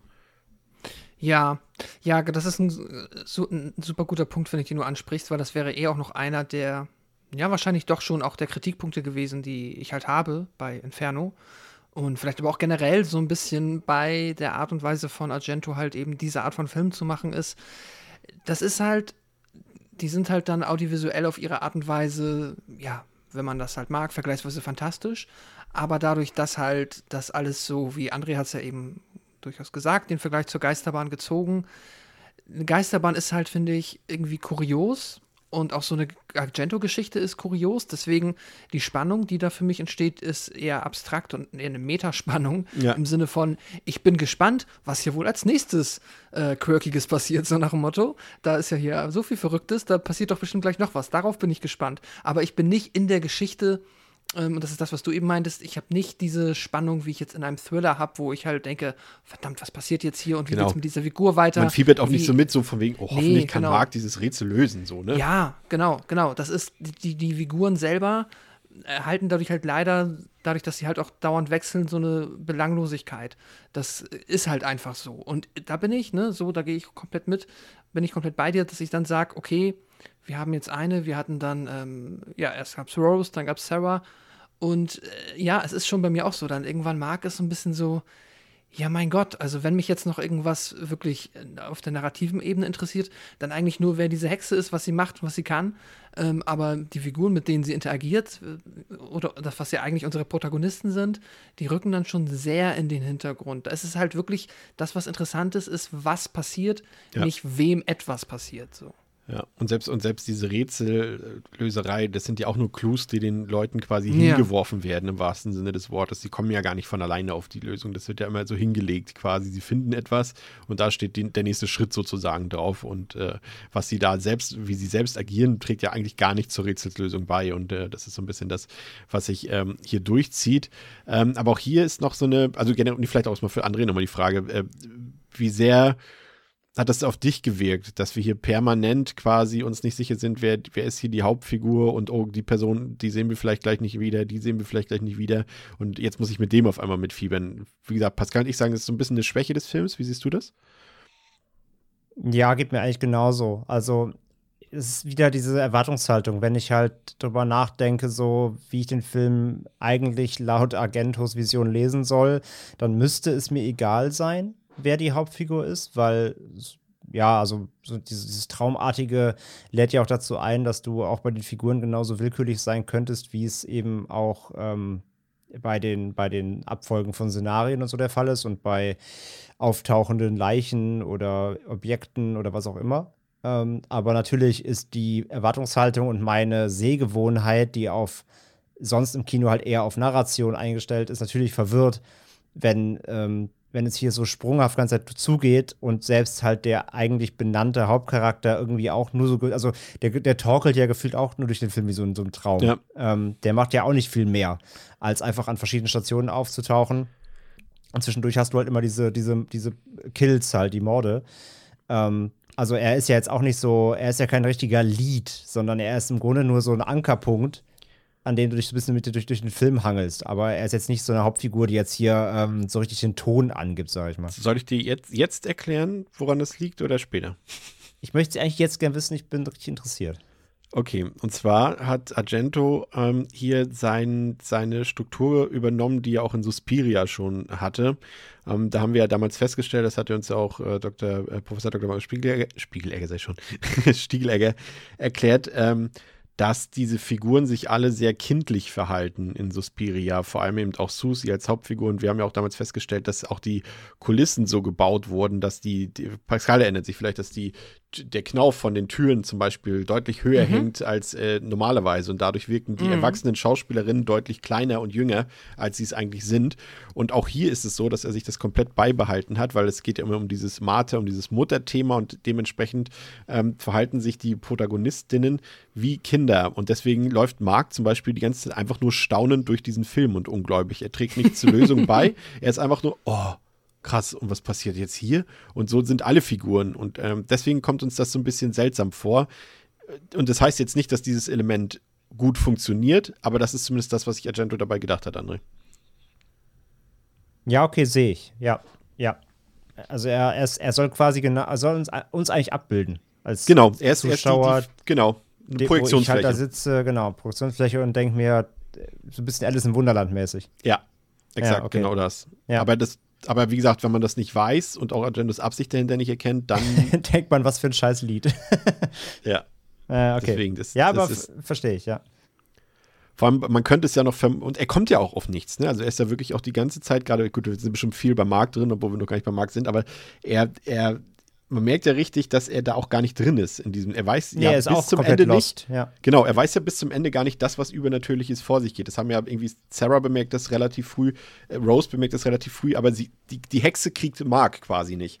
Das schafft sie ja auch nicht in dem, im Hörsaal zum Beispiel, als sie das erste Mal mit ihm Kontakt aufnimmt. Sie kriegt ihn noch nicht in, in ihre Albtraumwelt gezogen und Nee, deswegen weil er- weil er Migräne Tollpatsch. weil er Migräne Ja. kriegt. Ja, aber es gibt eine, eine fantastische Szene noch äh, unten im Keller in diesem Alchemielabor, was eigentlich nur eine Buchbinderei ist, by the way. Auch wenn es aussieht, als wäre das irgendwie aus Skyrim irgendwie so ein, so ein Alchemielabor. Ähm, und zwar diese, wenn, wenn ähm, Sarah versucht zu fliehen da aus diesem, aus diesem Kellerlabor und durch diese Glastüren durch muss und diese einfach nicht aufgehen wollen, ne? Und das ist auch wieder so dieses typische, man könnte jetzt sagen, ja, Ja, ja. natürlich Horrorfilm, sie fällt hin oder die Tür geht nicht auf, der Motor startet nicht. Aber in, in, in Argentos Albtraumlogik funktioniert es halt, weil im Albtraum passiert das so, du hast eine Tür und sie geht einfach nicht auf. Jeder kennt das, jeder hat sowas schon mal in dieser Art geträumt, dass diese Sachen, die normal einfach immer funktionieren würden, die gehen einfach nicht. Und das hat er sehr oft in diesem Film drin, da kommt später noch eine Szene drin, nämlich dann, wenn sie wirklich stirbt, passiert das nämlich nochmal. Ähm, und das finde ich genial, weil das hat dann auch gleichzeitig wieder Spannung, ohne dass ich da rausgerissen werde und denke, oh Gott, ist die blöd, warum fällt die hin oder warum geht die Tür nicht auf? Und ähm, das macht Wobei ich sagen muss, wobei ich sagen muss, der Moment, also das verstehe ich, der Moment aber, wo sie dann mit ihrem äh, Shirt, Oberteil an, an und an der Türklinke hängen bleibt, sich befreien kann, da war ich so ein bisschen genervt. Also die, Ja. die, Szene, die Szene ist nicht so gut gealtert, weil die wirkt ein bisschen, bisschen albern mittlerweile. Genau, sie wirkt albern und, und gedacht hat er sich dabei aber dasselbe wie bei der Tür. Das ist, dass man, egal was man versucht, durch blöde Umstände passiert immer irgendwas, dass man nicht an sein Ziel gelangt. Vor allem das kennt man ja auch so aus Träumen. Man hat ja immer irgendwie so, wenn man irgendwie einen Albtraum hat oder auch einen ganz normalen Traum, dann am Anfang des Traums irgendwie so bla bla bla, wir müssen da und dahin. Aber du weißt, am Ende des Traums wirst du nie dort ankommen, weil dauernd irgendwelche anderen Sachen sich im Traum einmischen sozusagen, die das verhindern letztendlich. Und äh, aber gleichzeitig kann man auch sagen, sind es einfach nur Horrorklischees, die hier erfüllt werden. Also man kann das, glaube ich, so und so sehen. Ich Auf jeden Fall auch sagen, weil das kenne ich ja aus jedem Freitag der 13. ja, das weißt du, das ist einfach Albtraumlogik nach Argento, was da. die, die träumen auch alle, ja. Ja. Auf jeden Fall, ähm, auch hier muss ich sagen, äh, bei den Schauspielerinnen kann ich mich im Gegensatz ähm, zum äh, Darsteller von Mark, auf den wir später noch zu sprechen kommen, äh, kann ich mich hier nicht beschweren. Also sowohl ähm, Irene Miracle, finde ich, als Rose macht das ziemlich gut, aber auch hier Eleonora Giorgi als äh, Sarah macht das ziemlich gut. Ich hatte sie vorher nur noch in diesen einen, ähm, wie hieß denn der Film mit äh, Adriano Celentano, diesen Gib dem Affen Zucker heißt der, glaube ich, auf Deutsch. Ähm, Habe ich sie mal gesehen, da hatte sie auch eine Hauptrolle und ähm, auch tolle Schauspielerin. Hat ein bisschen wenig gemacht, aber ähm, kann man auf jeden Fall schauen. Ähm, auf jeden Fall kommt sie hier nochmal raus und kommt dann völlig verängstigt bei sich zu Hause an und trifft dann im Fahrstuhl den Nachbarn äh, Carlo. Ähm, und sie bittet ihm darum, dass er ihr doch Gesellschaft leistet, bis Mark, also ihr Freund, dann endlich äh, auch zu Hause ist. Ähm, und es ist aber längst ein Mörder da, der eben, oder irgendetwas, irgendwas bringt hier Carlo um und bringt danach auch Sarah um. Äh, Mark findet dann nur noch die Leichen der beiden und äh, findet noch einen Teil von Rose Brief wieder. Und daraufhin kontaktiert er dann seine Schwester in New York und verspricht ihr auch, du, ich komme jetzt nach New York und ähm, wir lesen das Rätsel gemeinsam.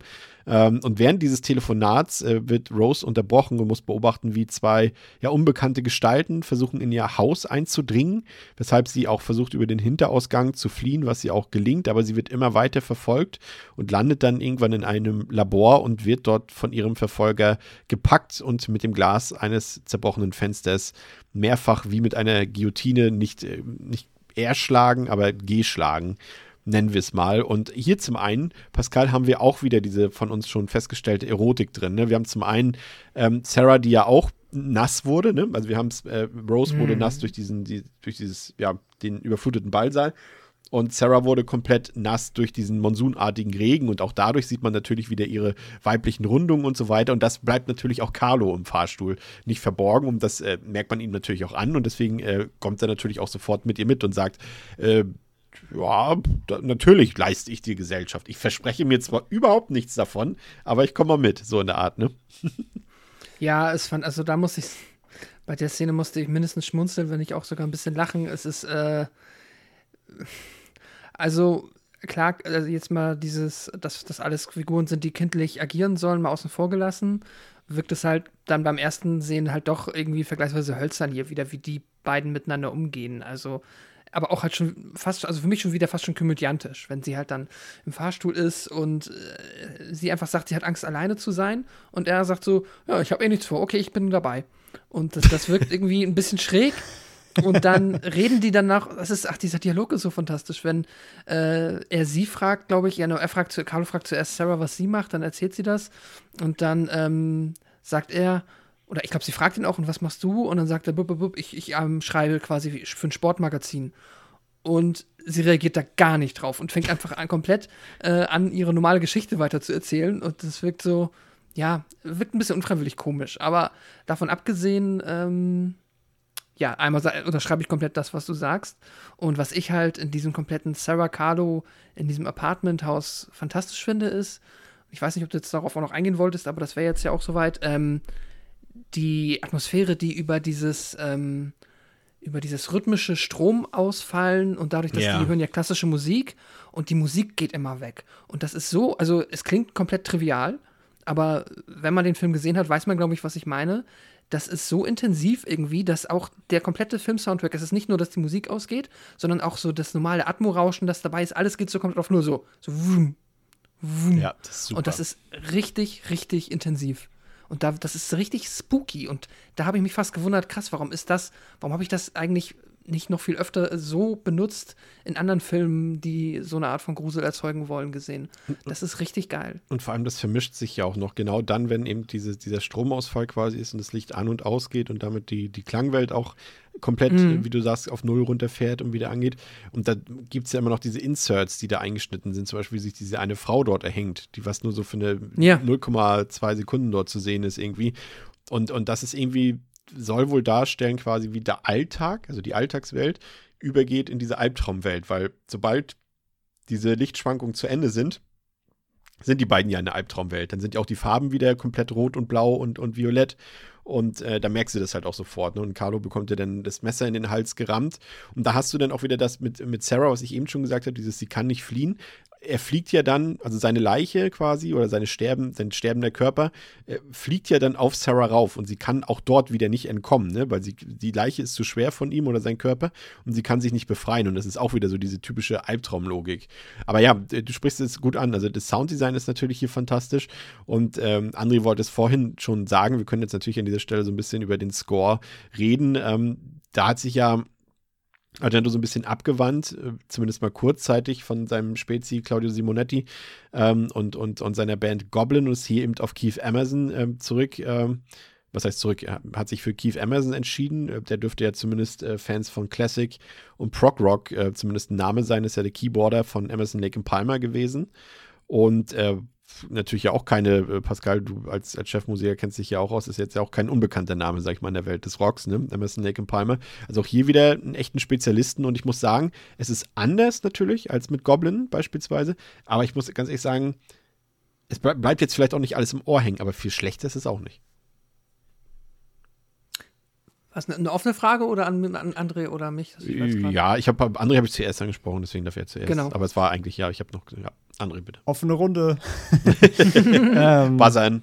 Ja, wir haben einfach schon gesagt. Also es ist ungewohnt, aber ich finde schon, der ist ziemlich gut. Vor allem, also das Main-Theme ist halt geil, ne? Das, Ja. das, Ja. Äh, das, das Mother, Martha, das Martha äh, ist super. Ähm, aber es ist ungewohnt, weil es ist halt, ein, es ist insgesamt, mh, es ist ein bisschen rockiger, aber auf so, also es ist, es hat schon so eine gewisse Atmosphäre, die Simonetti ähnlich ist, aber es ist halt, es ist halt nicht so sündlastig, ne? Es ist eine andere Art von, von atmosphärischer ähm, Musik, die er halt drüber legt, die passt auch, finde ich, auf Argentos Werk. Es ist halt nur gerade, wenn man eben die anderen Filme kennt, wo er eben durch äh, Goblin und Simonetti da auch, das, die wurden ja sehr geprägt auch davon, ne? Ganz klar. Ähm, es ist erstmal ungewohnt, aber ich finde den Score eigentlich ziemlich gut. So, also es gibt, ähm, es also der, der Rest fällt gegen das Main-Theme so ein bisschen runter, finde ich, weil das alles dann teilweise ein bisschen teilweise einheitsbreit klingt, weil ich finde halt, er hat nicht so viel Variation, der Score. Der, der, der Haupt, äh, das Hauptthema sticht schon sehr raus. Ähm, was ich aber mag, ist, dass immer, wenn die Bilder extrem werden, also extrem albtraumhaft, ähm, extrem grauenvoll oder auf jeden Fall in irgendeiner Weise extrem werden, dann wird der Score auch extrem. Ähm, er hat so sehr viele Stücke drin, die sehr disharmonisch sind, die sehr gegen ähm, den, so den, den, die Klanggewohnheit spielen. Und die werden dann sehr wirr und sehr, sehr aufgeregt und ja, klingen fast, also fast schräg. Und das passt halt sehr gut zu dem, was dann eben auch visuell passiert, wenn dann zum Beispiel diese, kommen wir noch zu dieser Rattenszene zum Beispiel, ja. Also der Score, der Score rastet dann so richtig aus, passend zu den Bildern. Ähm, wenn es halt sehr, sehr skurril wird. Und das fand ich sehr, sehr passend. Also da, da war der Score fast nervig, aber positiv nervig, weil er halt einfach sehr ähm, in den Ohren kratzt schon fast, aber es passt halt auch zu dem, was du sehen sollst. Und das fand ich gut. Ähm, aber ich fand ihn jetzt nicht so unbedingt so catchy wie diese Monetti-Scores, aber, aber passend tut er trotzdem. Pascal? Ich glaube, ich kann das komplett so unterschreiben, was André sagt. Ich finde auch, ähm, das Theme ist halt krass, das ist fantastisch.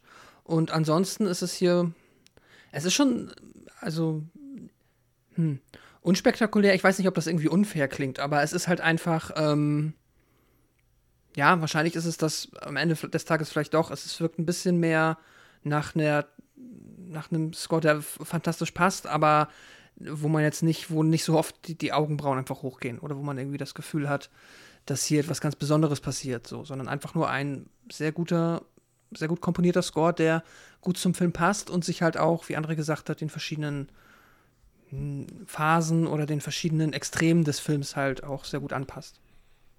Es ist ja auch so, wenn so unverkennbar wie die Scores in den Argento-Filmen auch sind, das ist natürlich auch immer eine Wandlung zu erkennen. Wir haben eben diese Linie von, von, von diesem Goblin-Synthi-Score zu der eher, sage ich mal, prog-rockigeren ähm, Version hier von Emerson. Das wurde ja dann später, gerade bei Tenebrae, hält ja dann noch so ein bisschen elektronische Musik Einzug in den Score. Also da ist auch durchaus natürlich auch ähm, eine Progression irgendwie zu erkennen bei seinen Scores.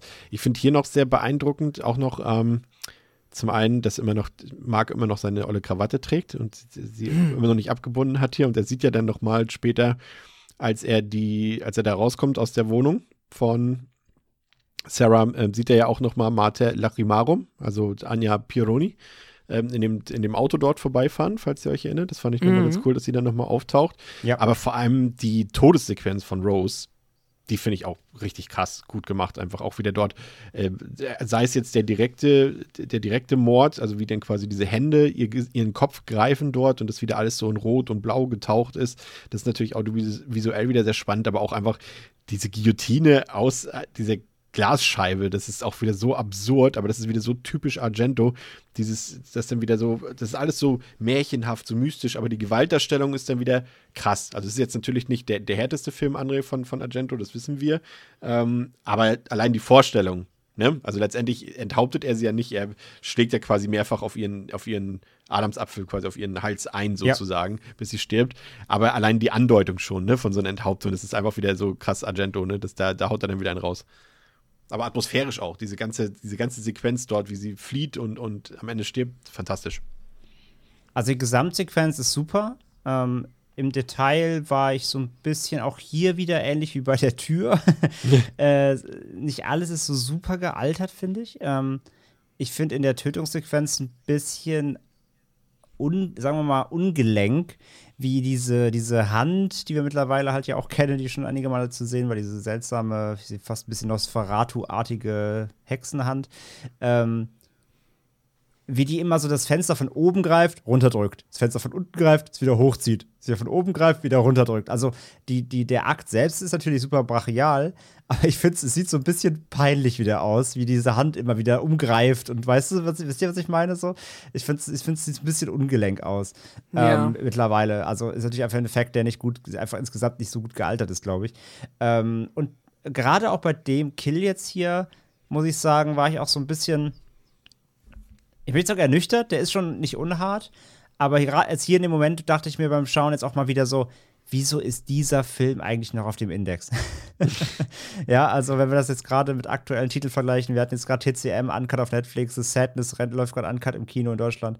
Wieso ist dieser Film, letzter Beschluss ist von 2016, immer noch auf dem Index? Ich verstehe es nicht. Er ist jetzt nicht so hart. Also es ist sicherlich nicht Agentos härtester, ähm, die Kills sind echt nicht so ausufernd und nicht so detailliert und man Aber sieht ja nicht mal, wie der Kopf. Wenn du hast, dann gehört der Film auf dem Index.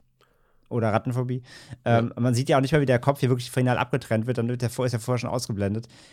Was die, was die Härte angeht, ist das jetzt nicht Agentus härtester. Der ist echt nicht so brutal, finde ich. Und wie gesagt, auch von der Inszenierung her ein bisschen in die Jahre gekommen. Also was die Indizierung angeht, der ist so längst überfällig, dass der mal rehabilitiert wird. Ich finde, den kannst du heutzutage ab 16 freigeben. Ganz, ja. ganz, ganz problemlos. Ähm, aber wie gesagt, inszenatorisch, ich mag die Szene. Bisschen ungelenkt, was diese Hand angeht, die finde ich eh nicht so geil, weil du siehst einfach so krass, es ist halt einfach so eine Puppenhand jetzt mittlerweile, halt so eine, so eine Fake-Hand. Ähm, Aber so rein von der, von der Inszenierung, von der Ausstattung und letztendlich auch von dem Kill selbst, was passiert, ist es schon immer noch sehr, sehr äh, hart, ja. Mark ist nun in New York angekommen und lernt in dem Haus, in dem Rose wohnt, dann auch die anderen BewohnerInnen kennen, zum Beispiel die Concierge äh, Carol, den Professor Arnold und die Gräfin Elise, äh, von der er auch erfährt, dass Rose irgendwie verschwunden ist in der Zwischenzeit und in Rose Zimmer finden die beiden dann auch noch blutige Flecken auf dem Boden. Und dann atmet Mark irgendwie diesen seltsamen Geruch ein dort und äh, fällt daraufhin in Ohnmacht. Und äh, Elise und Mark machen daraufhin Bekanntschaft mit einer dunkel gekleideten Gestalt, die erst äh, Mark verschleppen will, dann aber Jagd auf Elise macht, um sie letztendlich auch zu töten. Und Mark kann sich dann auch mit allerletzter Kraft retten. Und am folgenden Tag geht er dann zum Antiquitätenhändler, beziehungsweise trifft ihn da auf der Straße und erkundigt sich nach Rose Verbleib, erhält aber keine wirklich zufriedenstellende Antwort. Und der Händler selbst, der versucht dann in der Nacht, weil Vollmond ist und er irgendwas darauf beschwören will, ertränkt er mehrere Katzen im Central Park und äh, fällt dabei auch selbst ins Wasser, was dazu führt, dass er von Hunderten oder Tausenden Ratten überfallen wird und angenagt wird. Und äh, dann ist da ein Hotdog-Verkäufer mitten im Central Park. Warum auch immer der nachts noch Hotdogs verkauft, keine Ahnung. Auf jeden Fall ähm, kommt er scheinbar zu Hilfe, aber hilft ihm tatsächlich gar nicht, dem Antiquitätenhändler, sondern er tötet ihn erst recht. Und äh, das soll auch nicht der letzte Todesfall in diesem Zusammenhang gewesen sein. Da glaubt auch noch John, der Butler von Carol und Elise, äh, dran und wird getötet. Und auch Carol selbst wird durch so einen, ja, mehr oder weniger blöden Zufall ähm, getötet und legt dabei auch noch ein Feuer. Also da geht ähm, wieder richtig was vonstatten. Ähm, wir haben jetzt erstmal natürlich den Fall, wir haben jetzt die ganze Zeit schon über Mark geredet, natürlich Pascal, aber er ist jetzt ja eigentlich erst am Hauptandlungsort angekommen. Ne? Und es sind jetzt, glaube ich, wenn ich mich nicht ganz irre, 49 oder 50 Minuten des Films um. Und da kommt mhm. Mark, der eben quasi völlig unwissend durch die Gegend stolziert, ähm, erstmal am Handlungsort an. Lustigerweise sind die beiden ersten Menschen, auf die er trifft, für die Lösung des Films am Ende ja nicht ganz unwichtig. Ne? Also letztendlich trifft er ja auf die Lösung des äh, Problems hier schon im Fahrstuhl. Ja. Ja, es ist ein bisschen auch ein, auch wieder ein, wirkt äh, wie ein, ja, vielleicht wirkt dieser Dialog ein bisschen natürlicher in dieser Fahrstuhlszene, aber äh, trotzdem auch ist es wieder weird, ne? Wenn sie sich dann darüber unterhalten, dass er sagt, er ist Musikstudent und sie sagt, ah, Toxikologie. Und er sagt, nein, Musik. ah ja. äh, ja, ihre Schwester ist auch seltsam. So, okay. Whatever. Ähm, also es ist tatsächlich, ja, ebenfalls wieder weird und klar, die beiden sind im Endeffekt ähm, ja nicht nur mitunter relevant, sondern vielleicht äh, der Kern und Angel ja. wie sagt man, ja, der, der Kern des Films im Endeffekt. Wenn man, ne? ja, Dreh- und genau. Angelpunkt heißt es. Um Dreh- und Angelpunkt. Ach, danke, Chris. aber der Kern, ja der so Kern und Angelpunkt finde ich auch gut. Ja. kann, kann, ja nicht so gut mit Sprichwörtern, aber dafür bist du ja da. Ähm, ja, es ist halt, also, aber wenn man halt dann dieser Narrative irgendwie folgen will. Ich muss zugeben, ich bin, ähm, äh, ich habe den Film mir so eineinhalb Mal geguckt und bis auch noch den kompletten Part habe ich zweimal gesehen. Ähm, beim ersten Mal war ich sehr verloren, spätestens als dann dieser Antiquitätenhändler, dessen Sinn und Zweck ich eh immer nicht so hinter 100%, also auch ehrlicherweise bis heute jetzt nicht 100% verstanden habe, äh, was er dann auf einmal mit diesen Katzen vorhatte. Ich wusste, dass er genervt war von der einen Vollmond, Katze. Vollmond. Meinst du? Okay. Also irgendwas hat es also, mit dem Vollmond zu tun, auf jeden Fall. Okay, alles klar. Das habe ich nicht wirklich ah, nee, nicht mit dem Vollmond, mit der Mondfinsternis. Das war es ja. Das war kein Vollmond, ah. Mondfinsternis. Die sieht man ja sogar noch okay. kurz. Und, und deswegen wollte er da irgendwas. Aber das ist auch wieder für den Film völlig äh, unwichtig, was er da macht. Es geht nur darum. Ja, um aber damit zeigen, spielt Argento ja super gerne. Ja. Ähm, selbst in seinem, jetzt in seinem ganz neuen Film, jetzt in, in dem Dark Glasses, fängt, beginnt der Film halt auch mit einer, mit einer Sonnenfinsternis. Also irgendwie hat er da sein Ding mit irgendwie. Ja. Ja, okay. Okay, ich verstehe, ja. Ja, aber die, die Szene ist wahrscheinlich, obwohl jetzt natürlich ja viele seltsame Dinge in diesem Film passieren, war so die, mit der ich am wenigsten anfangen konnte, ja, wahrscheinlich schon. Ja. Ich finde aber auch, dass dazu kommt auch noch, dass ähm, diese Rattenanlagesequenz auch nicht so fantastisch gealtert ist. Also es wirkt ein bisschen Naja. ja, die, die, die heben uns gleich nochmal auf. Äh, gerade wenn die Tiere ins Werk kommen, will ich andere gleich nochmal okay. befragen. Ähm, nochmal kurz zum Cast. Ähm, hier ist es ja so, wir haben hier auch ein paar ähm, bekannte Leute dabei. Wir haben ja Daria Nicolodi dabei, also die hier die Elise spielt. Die war ja von 1974 bis 1985 auch mit Argento zusammen und ist ja auch die Mutter von Asia Argento. Ähm, oder war es, ne, sie ist es immer noch, aber sie ist ja 2020 verstorben. Ähm, und sie hat ja auch schon in anderen Argento-Filmen davor und danach mitgespielt, die Brad, Suspiria, Phenomena, Opera, Tenebrae oder auch bei Mario Bava in Schock. Also man kennt sie auch auf jeden Fall. Dann haben wir mit ähm, Alida Wali, die hier die Carol spielt, ja auch so eine richtige Grand Dame des italienischen Kinos dabei. Ähm, die hat in 1900 von Bertolucci mitgespielt, in, in, Lisa and the Devil von Mario Bava, auch bei Hitchcock hat sie mitgespielt, in The Paradine Case, aber vor allem ähm, kennt man sie aus Der dritte Mann und André, ich glaube, ihr habt ihn im Genre, äh, nicht, doch im Genre geschehen, habt ihr ihn besprochen, ähm, Eyes Without a Face, da hat sie die weibliche Hauptrolle gespielt. Ja, genau, stimmt, ja, ja. ja. Das auch ganz hervorragend, ja. Ja, also Sehr eine richtig. Auf jeden Fall, auf jeden Fall sehr beeindruckend. Auch so ist auch so eine Schauspielerin, die man auch so von, von ihrem Gesicht her und von ihrer Ausstrahlung auf jeden Fall in Ja, ja. Erinnerung behält. Super markante Frau, ja. Komplett. Und dann haben wir eben den Schauspieler, der den Mark spielt, Lee McCloskey. Und ah, ich weiß nicht so recht. Also ich, ich kannte ihn nicht, muss ich gestehen. Habe dann ähm, erfahren, dass er jetzt auch kein großer Kinostar war, aber er war wohl in den USA ein großer Star in Soap-Operas. Zum Beispiel in General Hospital. Und da soll er wohl ein richtiger Star gewesen sein. Ich hatte nur irgendwie so gedacht, so als ich es gelesen habe, da haben sie geschrieben, ja, 20th Century Fox hätte den Film ja doch groß rausbringen können, wenn sie einfach nur mit Lee McCluskey geworben hätten. Und ich dachte so, mit dem Typen? Aber der war wohl ein richtiger Serienstar damals. Aber hier so als Hauptfigur, als Mark, er ist für mich null Charisma. Er sieht leider auch so ein bisschen, ich weiß nicht, ich kann ihn halt heutzutage nicht mehr ernst nehmen. Ich weiß, früher war das modisch, aber seine Frisur, seine Krawatte wiederholt, aber auch sein Schnauzbart, das war alles für mich irgendwie so. Das ist für mich keine Type gewesen, die ich irgendwie als, als Hauptfigur so besonders äh, akzeptieren konnte, André. Nee, es, das Problem ist halt auch irgendwie, er ist halt so ein krasses Handtuch, ne? Also er ist, so, er ist jetzt so ein Lappen. Ja. Er ist einfach, also er ist auch, er, ist, er hat halt keine Konturen. Der ist so richtig, äh, der, der ist so, der, so ein nasser Schwamm, der gleitet dir so weg. Ich finde, der ist nicht greifbar, der Typ. Weißt wisst ihr, was ich meine, ne? Der, der ist so, der hat keine richtigen Kanten, keine Ecken, der hat nicht irgendwelche Charakterzüge, an denen man sich irgendwie orientieren kann. Und der rafft ja auch einen ganzen Film über nichts irgendwie. also ich finde, das ist, der ist halt nur Identifikationsfigur so irgendwie. Also das, das Ja. ja, wie gesagt, haben wir schon, haben wir schon anfangs gesagt, der ist halt wirklich echt nur so ein, ähm, so ein, so ein roter Faden oder halt so der, der ist halt so der eine Punkt, an dem du dich so ein bisschen durch den Film manövrieren kannst. Ähm, aber der ist halt so als, als Held oder als ähm, eben Main-Protagonist, mit dem du dich irgendwie auseinandersetzen sollst, ist er halt so, so, so gl- aalglatt, aber so langweilig aalglatt. Weil er halt auch null Charakterisierung, aber das ist eigentlich bei allen Figuren so, aber keine der Figuren erfährt irgendwie groß Charakterisierung, dass du, dass die irgendwie mehr sind als, ja, wie du gesagt hast, André, wie ein Handtuch halt, wie so, also ich habe einfach akzeptiert, ja, das wird einfach wohl so ein Normalo sein, halt irgendein Dude. und der, ja, stolpert halt hier quasi seiner Schwester und seiner Freundin hinterher. Ähm, aber ja, das ist halt, ähm, mit dem zu connecten ist eigentlich unmöglich, weil, ja, was ist, da ist, ich weiß nichts über diese Figur. Ich könnte dir halt, so, ich, ich weiß, dass sie Musik studiert. Ich weiß nicht weshalb. Ich weiß nicht, wie er sonst so von seinen Charaktereigenschaften unterwegs ist. Äh, oder, ja, es ist halt, äh, er ist maximal blass. Das ist, das ist halt wieder dieses Problem, ne? Das ist, wenn man, Mhm. wenn man es nicht akzeptieren kann, oder auch, was heißt nicht akzeptieren kann, ist ja Quatsch. Wenn man es nicht mag, wie Argento rangeht an diese Sache, er lässt eben, und das ist ja, betrifft ja fast alle Filme von ihm. Es ist ja fast grundlegend so, auch wenn wir uns die ansehen, die wir hier schon mal besprochen haben. Wir erfahren ja, also die Figuren haben ja grundsätzlich keine Charaktereigenschaften so richtig. Außer mal sowas eben wie neugierig oder sowas, aber das kannst du halt zu allen sagen und das ist wiederum darauf basierend, dass Argento halt quasi alle Figuren wie Kinder agieren lässt. Natürlich sind die neugierig, aber ansonsten haben die irgendwie keinerlei Eigenschaften, die bleiben irgendwie leere Hüllen. Ähm, das eben, wie wir vorhin schon festgestellt haben, das sind halt Projektionsflächen ne, für uns als äh, ZuschauerInnen.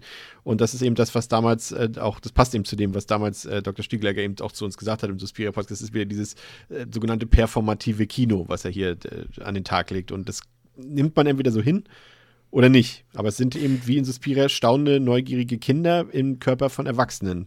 Und ja, nimmt man so Es oder halt- nicht.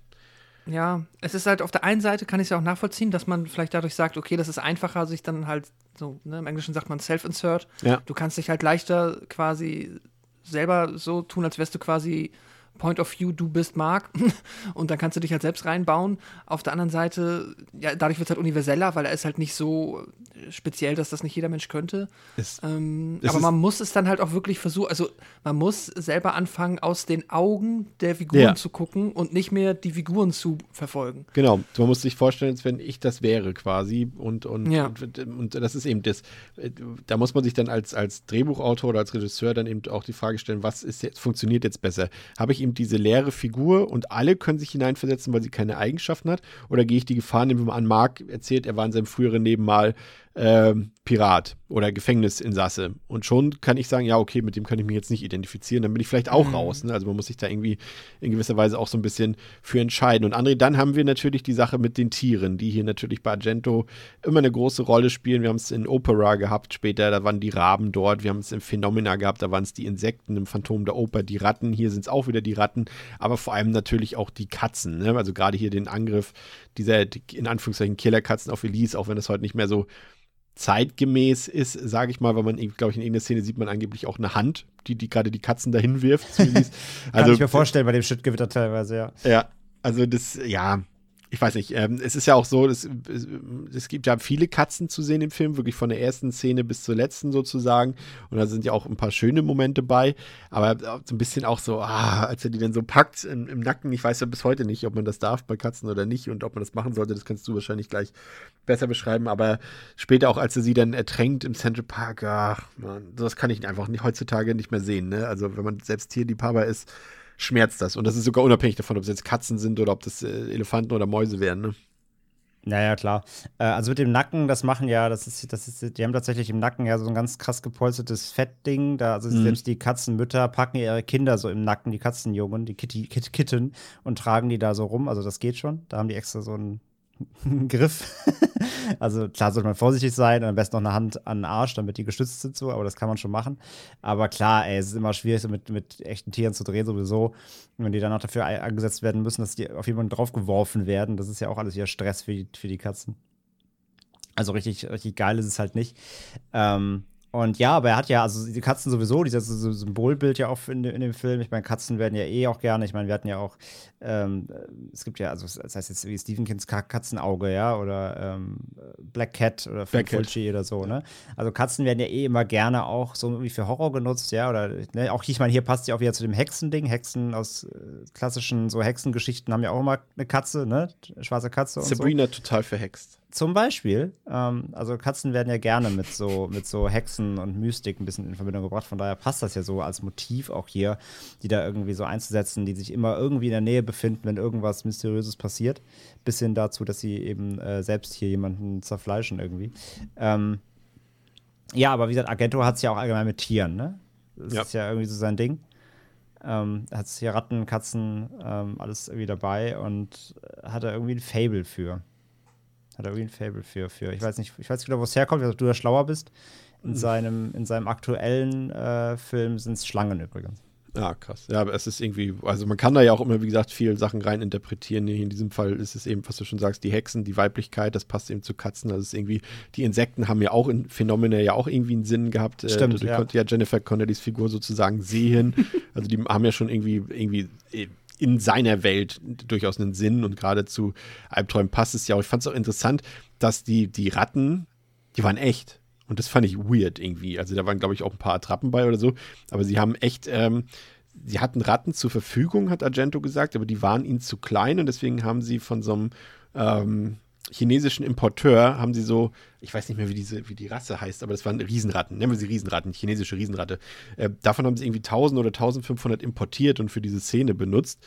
Ähm, hat man nicht gesehen, fand ich ehrlich gesagt. Also da war ich jetzt auch schockiert, als ich es gelesen habe, weil die sahen irgendwie so künstlich aus. Ähm, Aber generell diese Szene, muss ich gestehen, im Central Park, die fand ich schon irgendwie cool. Da sind auch ein paar coole Shots bei, hat eine schöne Atmosphäre, die natürlich auch wieder total unrealistisch ist. Zum Beispiel eben mit diesem Hotdog-Verkäufer. Warum sollte der da mitten in der Nacht irgendwie noch alleine da an diesem Stand stehen und Hotdogs verkaufen? Für wen? Ne? So, also für die Ratten oder was? Und aber so an sich ist es halt cool, weil gerade wenn wir wissen, eben aus so einer Zeit, wir haben ja auch von, von, von Maniac gesprochen und dadurch wissen wir ja auch, oder auch wer sich eben mit der Geschichte New York so ein bisschen befasst hat, dass gerade die 70er Jahre, Anfang der 80er Jahre, da war New York halt echt ein Dreckloch. Das ist halt so. Und gerade der Central Park Park war da auch ein echter Crime-Spot, wo man eben nicht nachts, ich weiß nicht, du André, du kannst dich ja noch erinnern, wir haben auch Cruising damals gesehen, ähm, da geht man Ja. nicht nachts einfach durch den Park, ne? Also als, als Frau nicht und als Mann auch nicht. Nicht, wenn man Und- leben will. Ja, um es mit Freitag der 13. zu sagen, das ist die wahre Todesfalle in Manhattan, ne? Also der Central Park. Also, aber coole Szene. Und Argento hat gesagt, er hat äh, von Obdachlosen die Geschichte gehört, ähm, die behauptet haben, dass nachts im Central Park seltsame Tiere und Gestalten an diesem See, der dort zu sehen ist, ihr Unwesen treiben. Und da hat er das einfach mit benutzt in dem Film und hat das dann mit ähm, einbezogen. Also wird schon irgendwie seinen, seinen Grund haben, aber vor allem zeigt diese Szene ja auch, Pascal, dass das Böse eben, was, was durch, die, durch die Hexen ausgeführt wird und ausgestrahlt wird, ja auf Unbeteiligte übergeht. Ne? Zum einen die Ratten, die auf einmal den Typen äh, überfallen aus dem Nichts. Der Hotdog-Verkäufer, der ihn einfach absticht. Auch coole Szene, finde ich, weil man, weil ich wirklich dachte, er kommt zu Hilfe, bis er dann immer stürmischer zugerannt kam. Ähm, das ist schon cool gemacht, muss ich sagen. Ja, ich weiß nicht, ob er jetzt vielleicht schon wieder nicht mehr als ähm, Unbeteiligter gilt, weil wenn ich mich recht erinnere, am Anfang, wenn Rose bei ihm ist und ihn nach dem Buch ausfragt, sagt er ja, dass er das auch zumindest mal gelesen hat, ne? Nicht bei, Also mein, als Unbeteiligte meine ich die Ratten und den Hotdog-Verkäufer. Ach so, ja, okay. Ja, das stimmt. Äh, ja, die sind dann wahrscheinlich, also ich, ich habe es jetzt einfach mal für mich so interpretiert, dass die dann halt, die Hexe hat halt die Macht quasi in dem Moment dann, ähm, ja, in den Hotdog-Verkäufer einzufahren, um ihn zum Hotdog-Verkäufermörder zu machen. Aber ich finde es, also ich bin schon bei dir, ich finde die Szene auch atmosphärisch und irgendwo auch cool. Ich fand sie aber dann in einem Film, in dem jetzt auf den ersten Blick zumindest ja sowieso viele Dinge passieren, die willkürlich erscheinen, war die noch mal besonders random einfach. Also das war so, deswegen hat die mich ein bisschen verloren und äh, ehrlicherweise auch so alles, was jetzt fast noch folgt, Mhm. beziehungsweise dieser ganze Mark in New York Park, Park, genau, äh, Part, hat mich, äh, ja, da haben, also hier, so ab diesem Zeitpunkt haben für mich erste Abnutzungserscheinungen sind irgendwie eingetreten, dadurch, dass, ähm, ja, einfach dadurch, wie, wie der Film funktioniert halt, dass wir halt, äh, ja, diese kleinen Episoden haben, die immer irgendwo außergewöhnlich sind, die dann halt aber, ja, ähm, wie wir halt schon so oft jetzt gesagt haben, im, Nach im, im Großen und Ganzen nicht irgendwie einen zusammenhängenden Spannungsbogen haben. Ist natürlich auch, ähm, wo wir bei Katzen waren, ich finde, ähm, ich habe jetzt nicht so viel gelesen, ich habe früher mal ein paar Sachen von Edgar Allan Poe gelesen, aber auch da sind das ja so Motive, so Katzen, Spukhäuser und so Geschwisterbeziehungen spielen da ja auch mal eine Rolle. Nur das passt eben wieder dazu, dass das Argento hier einfach diesen Gothic-Horror so in die Moderne reinholt. Also das kann man durchaus auch irgendwie so ein bisschen Es ist ja auch, glaube ich, eine Urangst von Menschen. Und zwar nicht Tiere grundsätzlich, das wäre ein bisschen schräg, aber große Mengen von Ja. identischen Tieren. Ja. Schwärme. Schwärme sind halt immer gruselig. Und das ist, und wenn man immer mal überlegt, ähm, wenn man irgendwie nachts durch die Straßen geht und du siehst, manchmal hast du siehst so einen riesigen Vogelschwarm, der einfach nur durch die Gegend, ähm, ja, fliegt. äh, ist es hat jetzt auch, also zumindest geht es mir so, finde ich, das hat immer etwas sehr, sehr Unheimliches. einfach. was aus. Ja, aber stell dir mal vor, die kommen auf einmal auf dich zu. Stell dir mal vor, es kommen, stell dir mal vor, es kommen 200 Katzen auf dich zu. Das klingt irgendwie äh, voll putzig, aber ich glaube, das ist mega spooky. Ja, das stimmt. Also, wenn ich denke so, roter Panda, nice. Aber so tausend rote Pandas, die auf mich zugerannt kommen, äh, weiß nicht.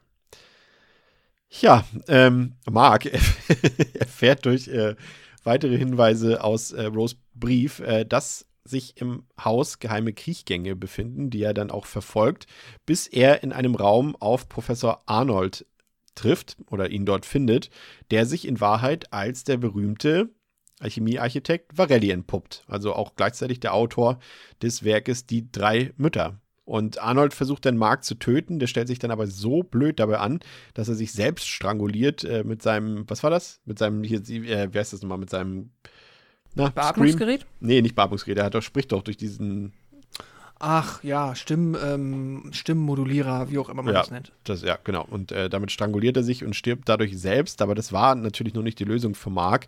Denn als er einer wieder mal natürlich seltsam gestellt, Gestalt in ein pompöses Zimmer folgt, trifft er dort auf Varellis Krankenschwester. Und die ist, ihr werdet es jetzt richtig erraten, die leibhaftige Mater Tenebrarum, also die Hexe, die Mutter der Finsternis. Und äh, die reinkarniert dann auch noch in den personifizierten Tod. Aber da, ihr erinnert euch, das schon ein bisschen her. Äh, das fand ich auch ein bisschen weird, weil da dieses, dieses, Timing auch nicht so ganz passt. Können wir gleich nochmal drüber reden. Äh, das Haus brennt halt immer noch durch diesen Vorfall, dass äh, Carol war das, glaube ich, äh, als sie gestorben ist, ist, ist, hat sie ja quasi ein Feuer aus Versehen dabei gelegt. Und das hat jetzt so weit geführt, dass das ganze Haus mittlerweile brennt und auch schon anfängt zu zerbröseln. Und diesen Umstand nutzt Mark eben aus, flüchtet und äh, lässt quasi die olle Hexe unter den Trümmern begraben. Und ich muss gestehen, André, das Finale ist für mich äh, quasi in Kombination ähm, mit der Abwesenheit von, von so wirklicher Spannung der Schwachpunkt. Und das äh, das passt ja eigentlich zusammen, ne? dass gerade das Finale dann auf einen schwach wirkt, wenn man vorher schon gesagt hat, dass der Film ohnehin nicht so besonders spannend ist aufgrund der, dieser Verschiebung der Hauptfiguren.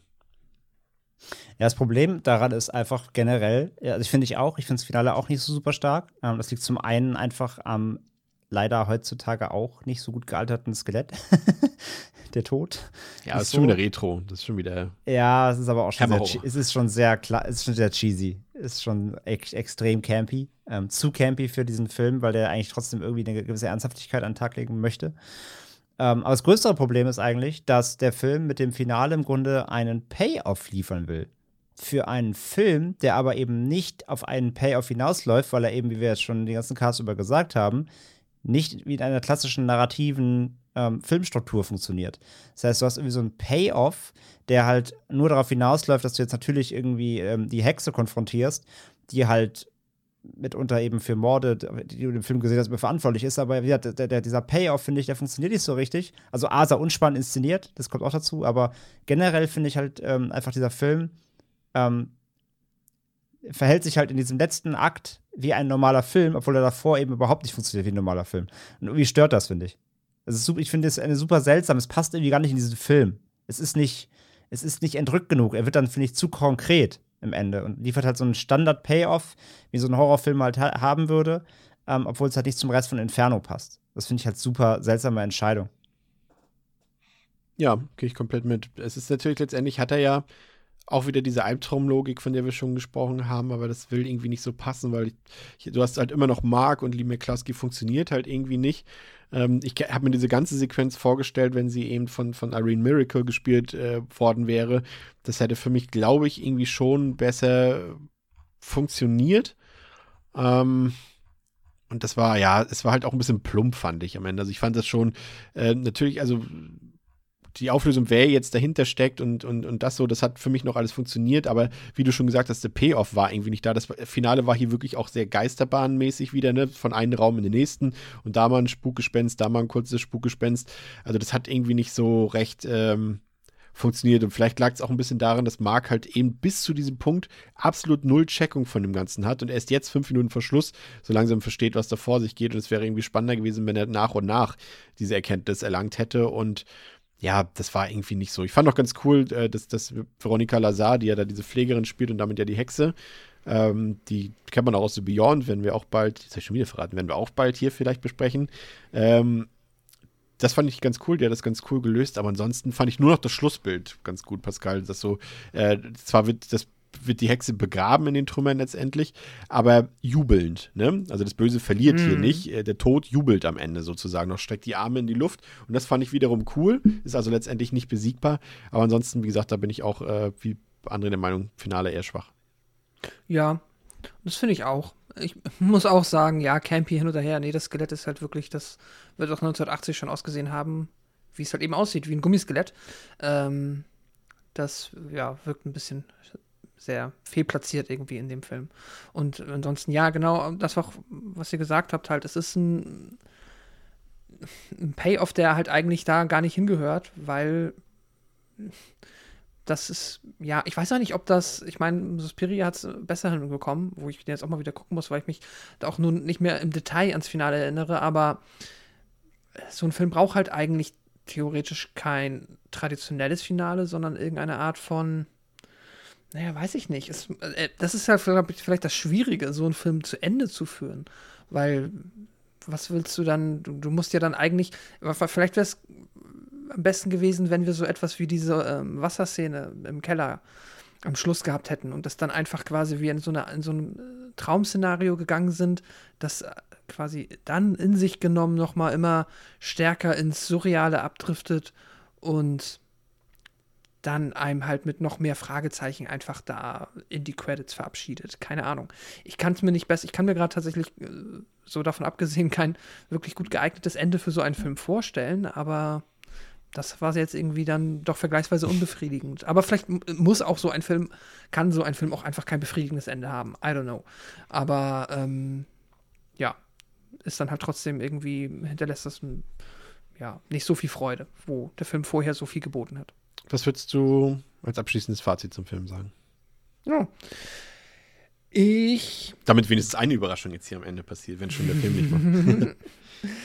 ja, ich ähm, orientiere mich gerne mal wieder an meiner eigenen Erwartungshaltung, die ich am Anfang des Films ja äh, dargelegt habe. Und zwar audiovisuell, was habe ich erwartet, was habe ich bekommen? Eigentlich genau das, was ich erwartet habe. Und zwar finde ich halt auch, dass das, was Argento in diesen fantastischen Film, soweit ich jetzt halt auch mit seinem Werk vertraut bin, halt auszeichnet, ist genau das, was ich hier auch wieder bekommen habe. Diese krassen, wunderschönen Bilder, diese liebevoll bis ins letzte Detail ausgeleuchteten Settings in den, ja, in den krassen rot, blau, violetten Farbspektren, äh, die wir beschrieben haben. Das ist fantastisch, das sieht super aus. Das ist in Zusammenarbeit mit dem Score wieder eine so dichte Atmosphäre, die erzeugt wird, so interessante Bilder, dass man dann, obwohl man jetzt halt, ne, wir haben es ja gesagt, sich jetzt weniger für die Geschichte oder für die Figuren interessiert, weil die Figuren per se gar nicht dafür konzipiert sind, dass man sie interessant findet, interessiert man sich halt einfach für die Szenerie und für die,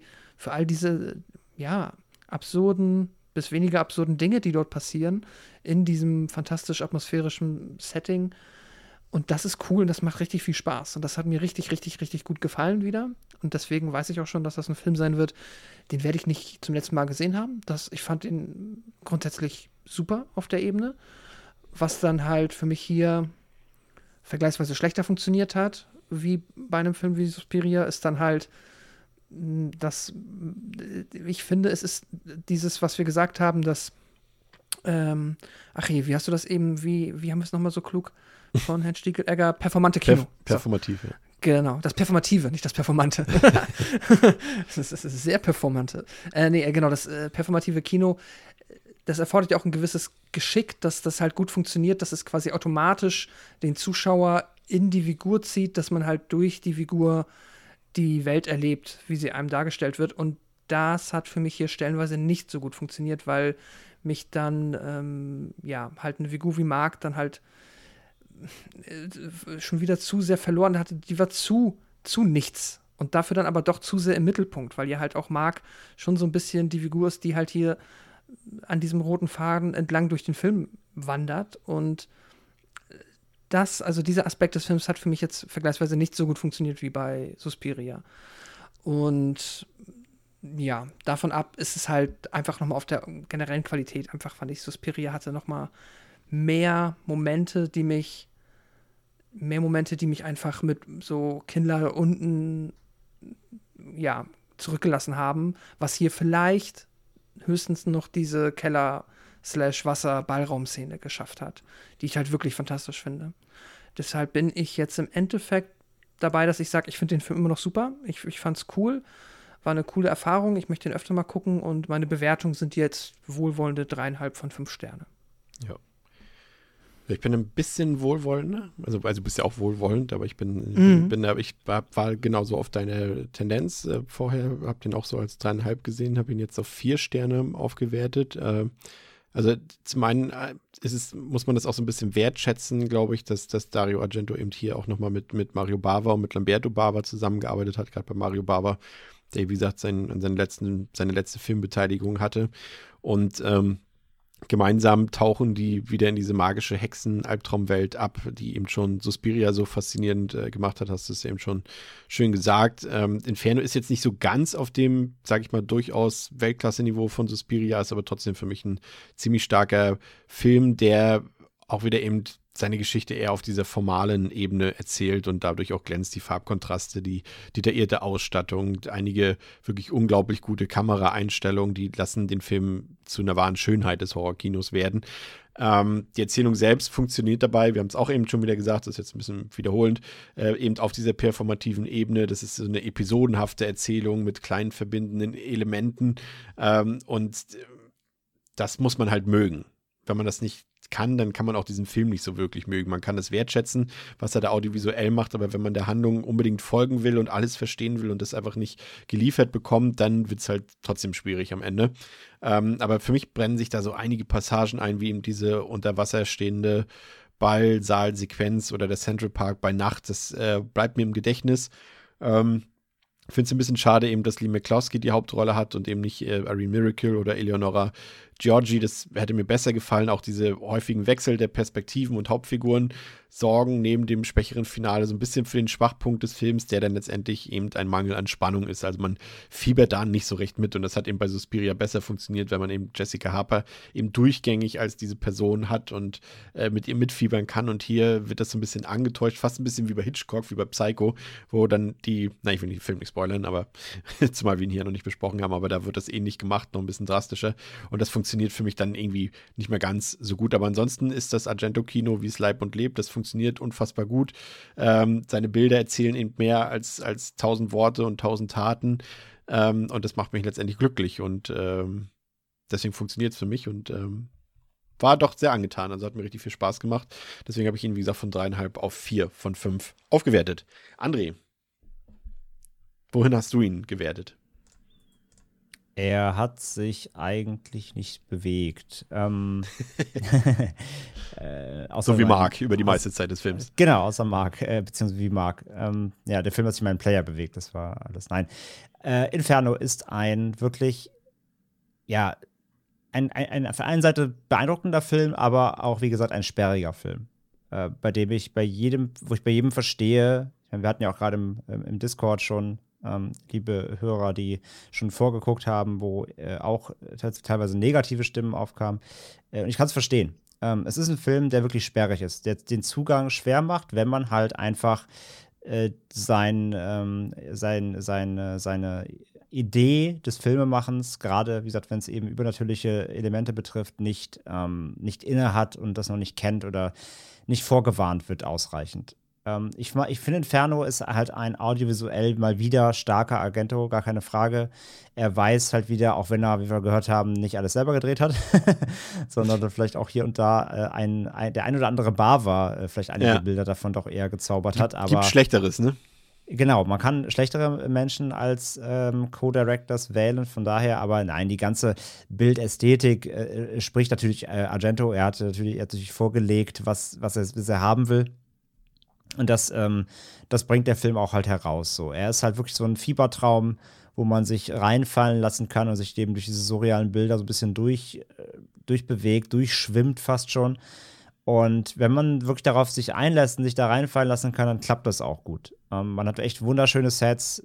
Klar, die Ausleuchtung, alles, das, das muss man bei diesen Werken von Argento fast gar nicht mehr sagen. Das waren halt seine goldenen Zeiten ähm, die halt rein von der Ausstattung her, von der Bildästhetik, die sind halt immer noch, ähm, ja, sind perfekt erhalten geblieben. Anders halt als wie gesagt so manche Effekte leider im Film. Das ist dann ein bisschen die Kehrseite. Nicht alles an dem Film ist so gut gealtert. Wie gesagt, ich finde manches ein bisschen campy heute ähm, und ein bisschen unfreiwillig komisch. Das reißt so manchmal ein bisschen raus. Leider, es ist einfach dem, dem Alter geschuldet, klar. Ähm, aber ich gucke den Film halt nur mal jetzt und nicht 1980. ähm, ist leider einfach so, jetzt gerade auch dann noch in den neuen HD-Versionen fällt das eine oder andere auch noch ein bisschen mehr auf. Sag ja, so eine, die Hexenhand und so ist halt schon alles sehr, sehr plastik teilweise. Aber ich will mich da gar nicht zu sehr ähm, rein vertiefen und da jetzt kritisieren, weil wie gesagt, das ist halt dann dieses, die subjektive Alterung, die da einfach äh, dann natürlich bei mir mitschwingt. Aber ähm, als Film so, wie er, wie er funktioniert, mag ich das gerne. Ich mag diese, ich mag dieses Visionstripping da durch seine, durch seine abstruse Gedankenwelt. Ähm, das gefällt mir alles sehr, sehr gut in Inferno und ist, äh, gehört mit zu seinen besten Arbeiten, auch hier ganz klar, wie es wieder die Bildsprachen so angeht. Aber mir ist halt tatsächlich Inferno, ähm, obwohl ich eben weiß, wie der funktioniert und ich weiß, und ich weiß, wie ich mich darauf einstellen muss, ist er mir tatsächlich persönlich einfach zu wenig Narrative. Letzten Endes. Ähm, Hm. der Film verliert für mich immer so nach einer gewissen Laufzeit, so meistens nach der ersten Stunde, der ersten 50 Minuten, verliert er so ein bisschen seine Zugkraft bei mir. Die, äh, die Wirkung, die er am Anfang hat, die mich reinreißt mit dem Score, der super betörend ist und mit den Bildern, der mich so richtig erstmal reinzieht in seine kleine Welt, die verliert mich leider irgendwann, weil er einfach dann doch zu wenig mir erzählt. Ich bin dann irgendwann doch leicht genervt wieder gewesen von der Nichterzählung des Films. Ähm, so sehr ich versuche, mich einfach weiterhin fallen zu lassen, ähm, reißen mich dann halt immer wieder doch Sachen raus und dann komme ich oft nicht wieder richtig rein. Und ähm, das zieht sich dann leider auch durch, so ab der, ab der Hälfte des Films ungefähr.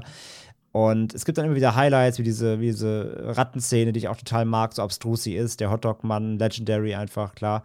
Ähm, das sind einfach, einfach Szenen, die, die, die, die, die, die feiere ich so, die sind super in ihrer Abstrusität. Ähm, aber ja, dann hast du halt, wie gesagt, unseren Hauptdarsteller ähm, High Mark, so, der sich durch diesen Film schlurft und ähm, einfach ein nasser Lappen ist, der irgendwie keine, keine wirklichen äh, Angriffspunkte hat, der einfach halt auch wirklich, ja, er ist ja kein richtiger Charakter, er ist wirklich nur dafür, dafür da, dass man überhaupt irgend so einen, wie so ein Brotkrumen hat bei Hänsel und Gretel, wo du wieder weißt, so, ah, da muss ich herlaufen. So funktioniert er quasi so einfach nur als, als äh, Galionsfigur, die hingestellt wird, damit man halt wieder einen, äh, einen referenziellen Charakter hat, der halt durch den Film leitet so ein bisschen. Aber er macht ja nicht so richtig was. Er ist halt kein Held, er ist kein großartiger ähm, Lied, keine Liedfigur, die irgendwas in die Hand nimmt oder so, sondern er, er tratscht sich halt durch den Film. Wir haben gelernt, klar, Projektionsfläche verstehe ich, auch, aber auch das funktioniert bei mir nicht bis zum Ende des Films hin leider. Und vor allem dann eben, wenn es dann ins Finale geht, und so eine Art Payoff geschaffen werden will, dann steht da halt Mark. ja, ähm, es ist halt, ich habe gerade erst wieder Total Recall geguckt, ist halt kein Schwarzenegger, ne? der, der da kurz mit der äh, mit dem MG reinrennt und äh, die Matre umnietet. Ähm, so, das ist für ein bisschen, das fällt für mich leider hinten dann so ein bisschen auch runter. So. Von daher, für mich ist Inferno letztendlich so wirklich so ein, so ein, so ein, so ein, so ein zweischneidiges Ding. So, ich mag halt die ganze audiovisuelle Gestaltung, ich mag die Ideen, ich mag die Kreativität, ähm, ich mag so die ganze, die ganzen, die ganzen Fiebertraum, den ich damit durchleben kann. Das finde ich alles toll. Aber mir ist tatsächlich nachher am Ende des Tages zu wenig Erzählung. Ähm, er macht zu wenig auch aus diesen geilen Gegebenheiten, diesen Häusern mit den Hexen, ja, mit dem Buch. Ähm, du kannst so viel erzählen, theoretisch, wenn du Bock hättest, aber Geschichten erzählen äh, ist nun mal auch nicht seine Stärke. Von daher, deswegen hat er es so oft ja auch gelassen, sondern sich mehr auf, sein, auf, sein, ähm, auf, seine, auf seine visuellen Stärken halt verlassen. Und wie gesagt, die sind da, die funktionieren, aber für mich nicht durchgehend bis zum Ende. Und von daher ähm, lange Rede, kurzer Sinn, Inferno, ich kann den Film sehr wertschätzen, aber mich persönlich, für mich persönlich ist er eher Agent aus Mittelfeld. Und von mir bekommt er daher unverändert, auch vorher schon so gehabt, drei von fünf. Wunderbar. Vielen Dank. Ja, das soll es für heute mit Inferno gewesen sein. Ähm, könnt uns ja gerne mal schreiben, wie ihr den Film findet, falls ihr ihn gesehen habt oder ob ihr jetzt Bock habt, den Film zu gucken. Wir hören uns in der nächsten Woche wieder. Dann gehen die Stephen King-Wochen endlich weiter, denn wir reden über seinen Film The Mist aus dem Jahre 2007. Den, der ist ja loggerfloggig zugänglich. Den könnt ihr alle als Hausaufgabe dann bis dahin schon mal gucken. Also vielen Dank fürs Zuhören. Bis zum nächsten Mal bei Devils and Demons mit Pascal, mit André und mit mir, mit Chris. Macht's gut. Ciao. Tschüss. Tschüss.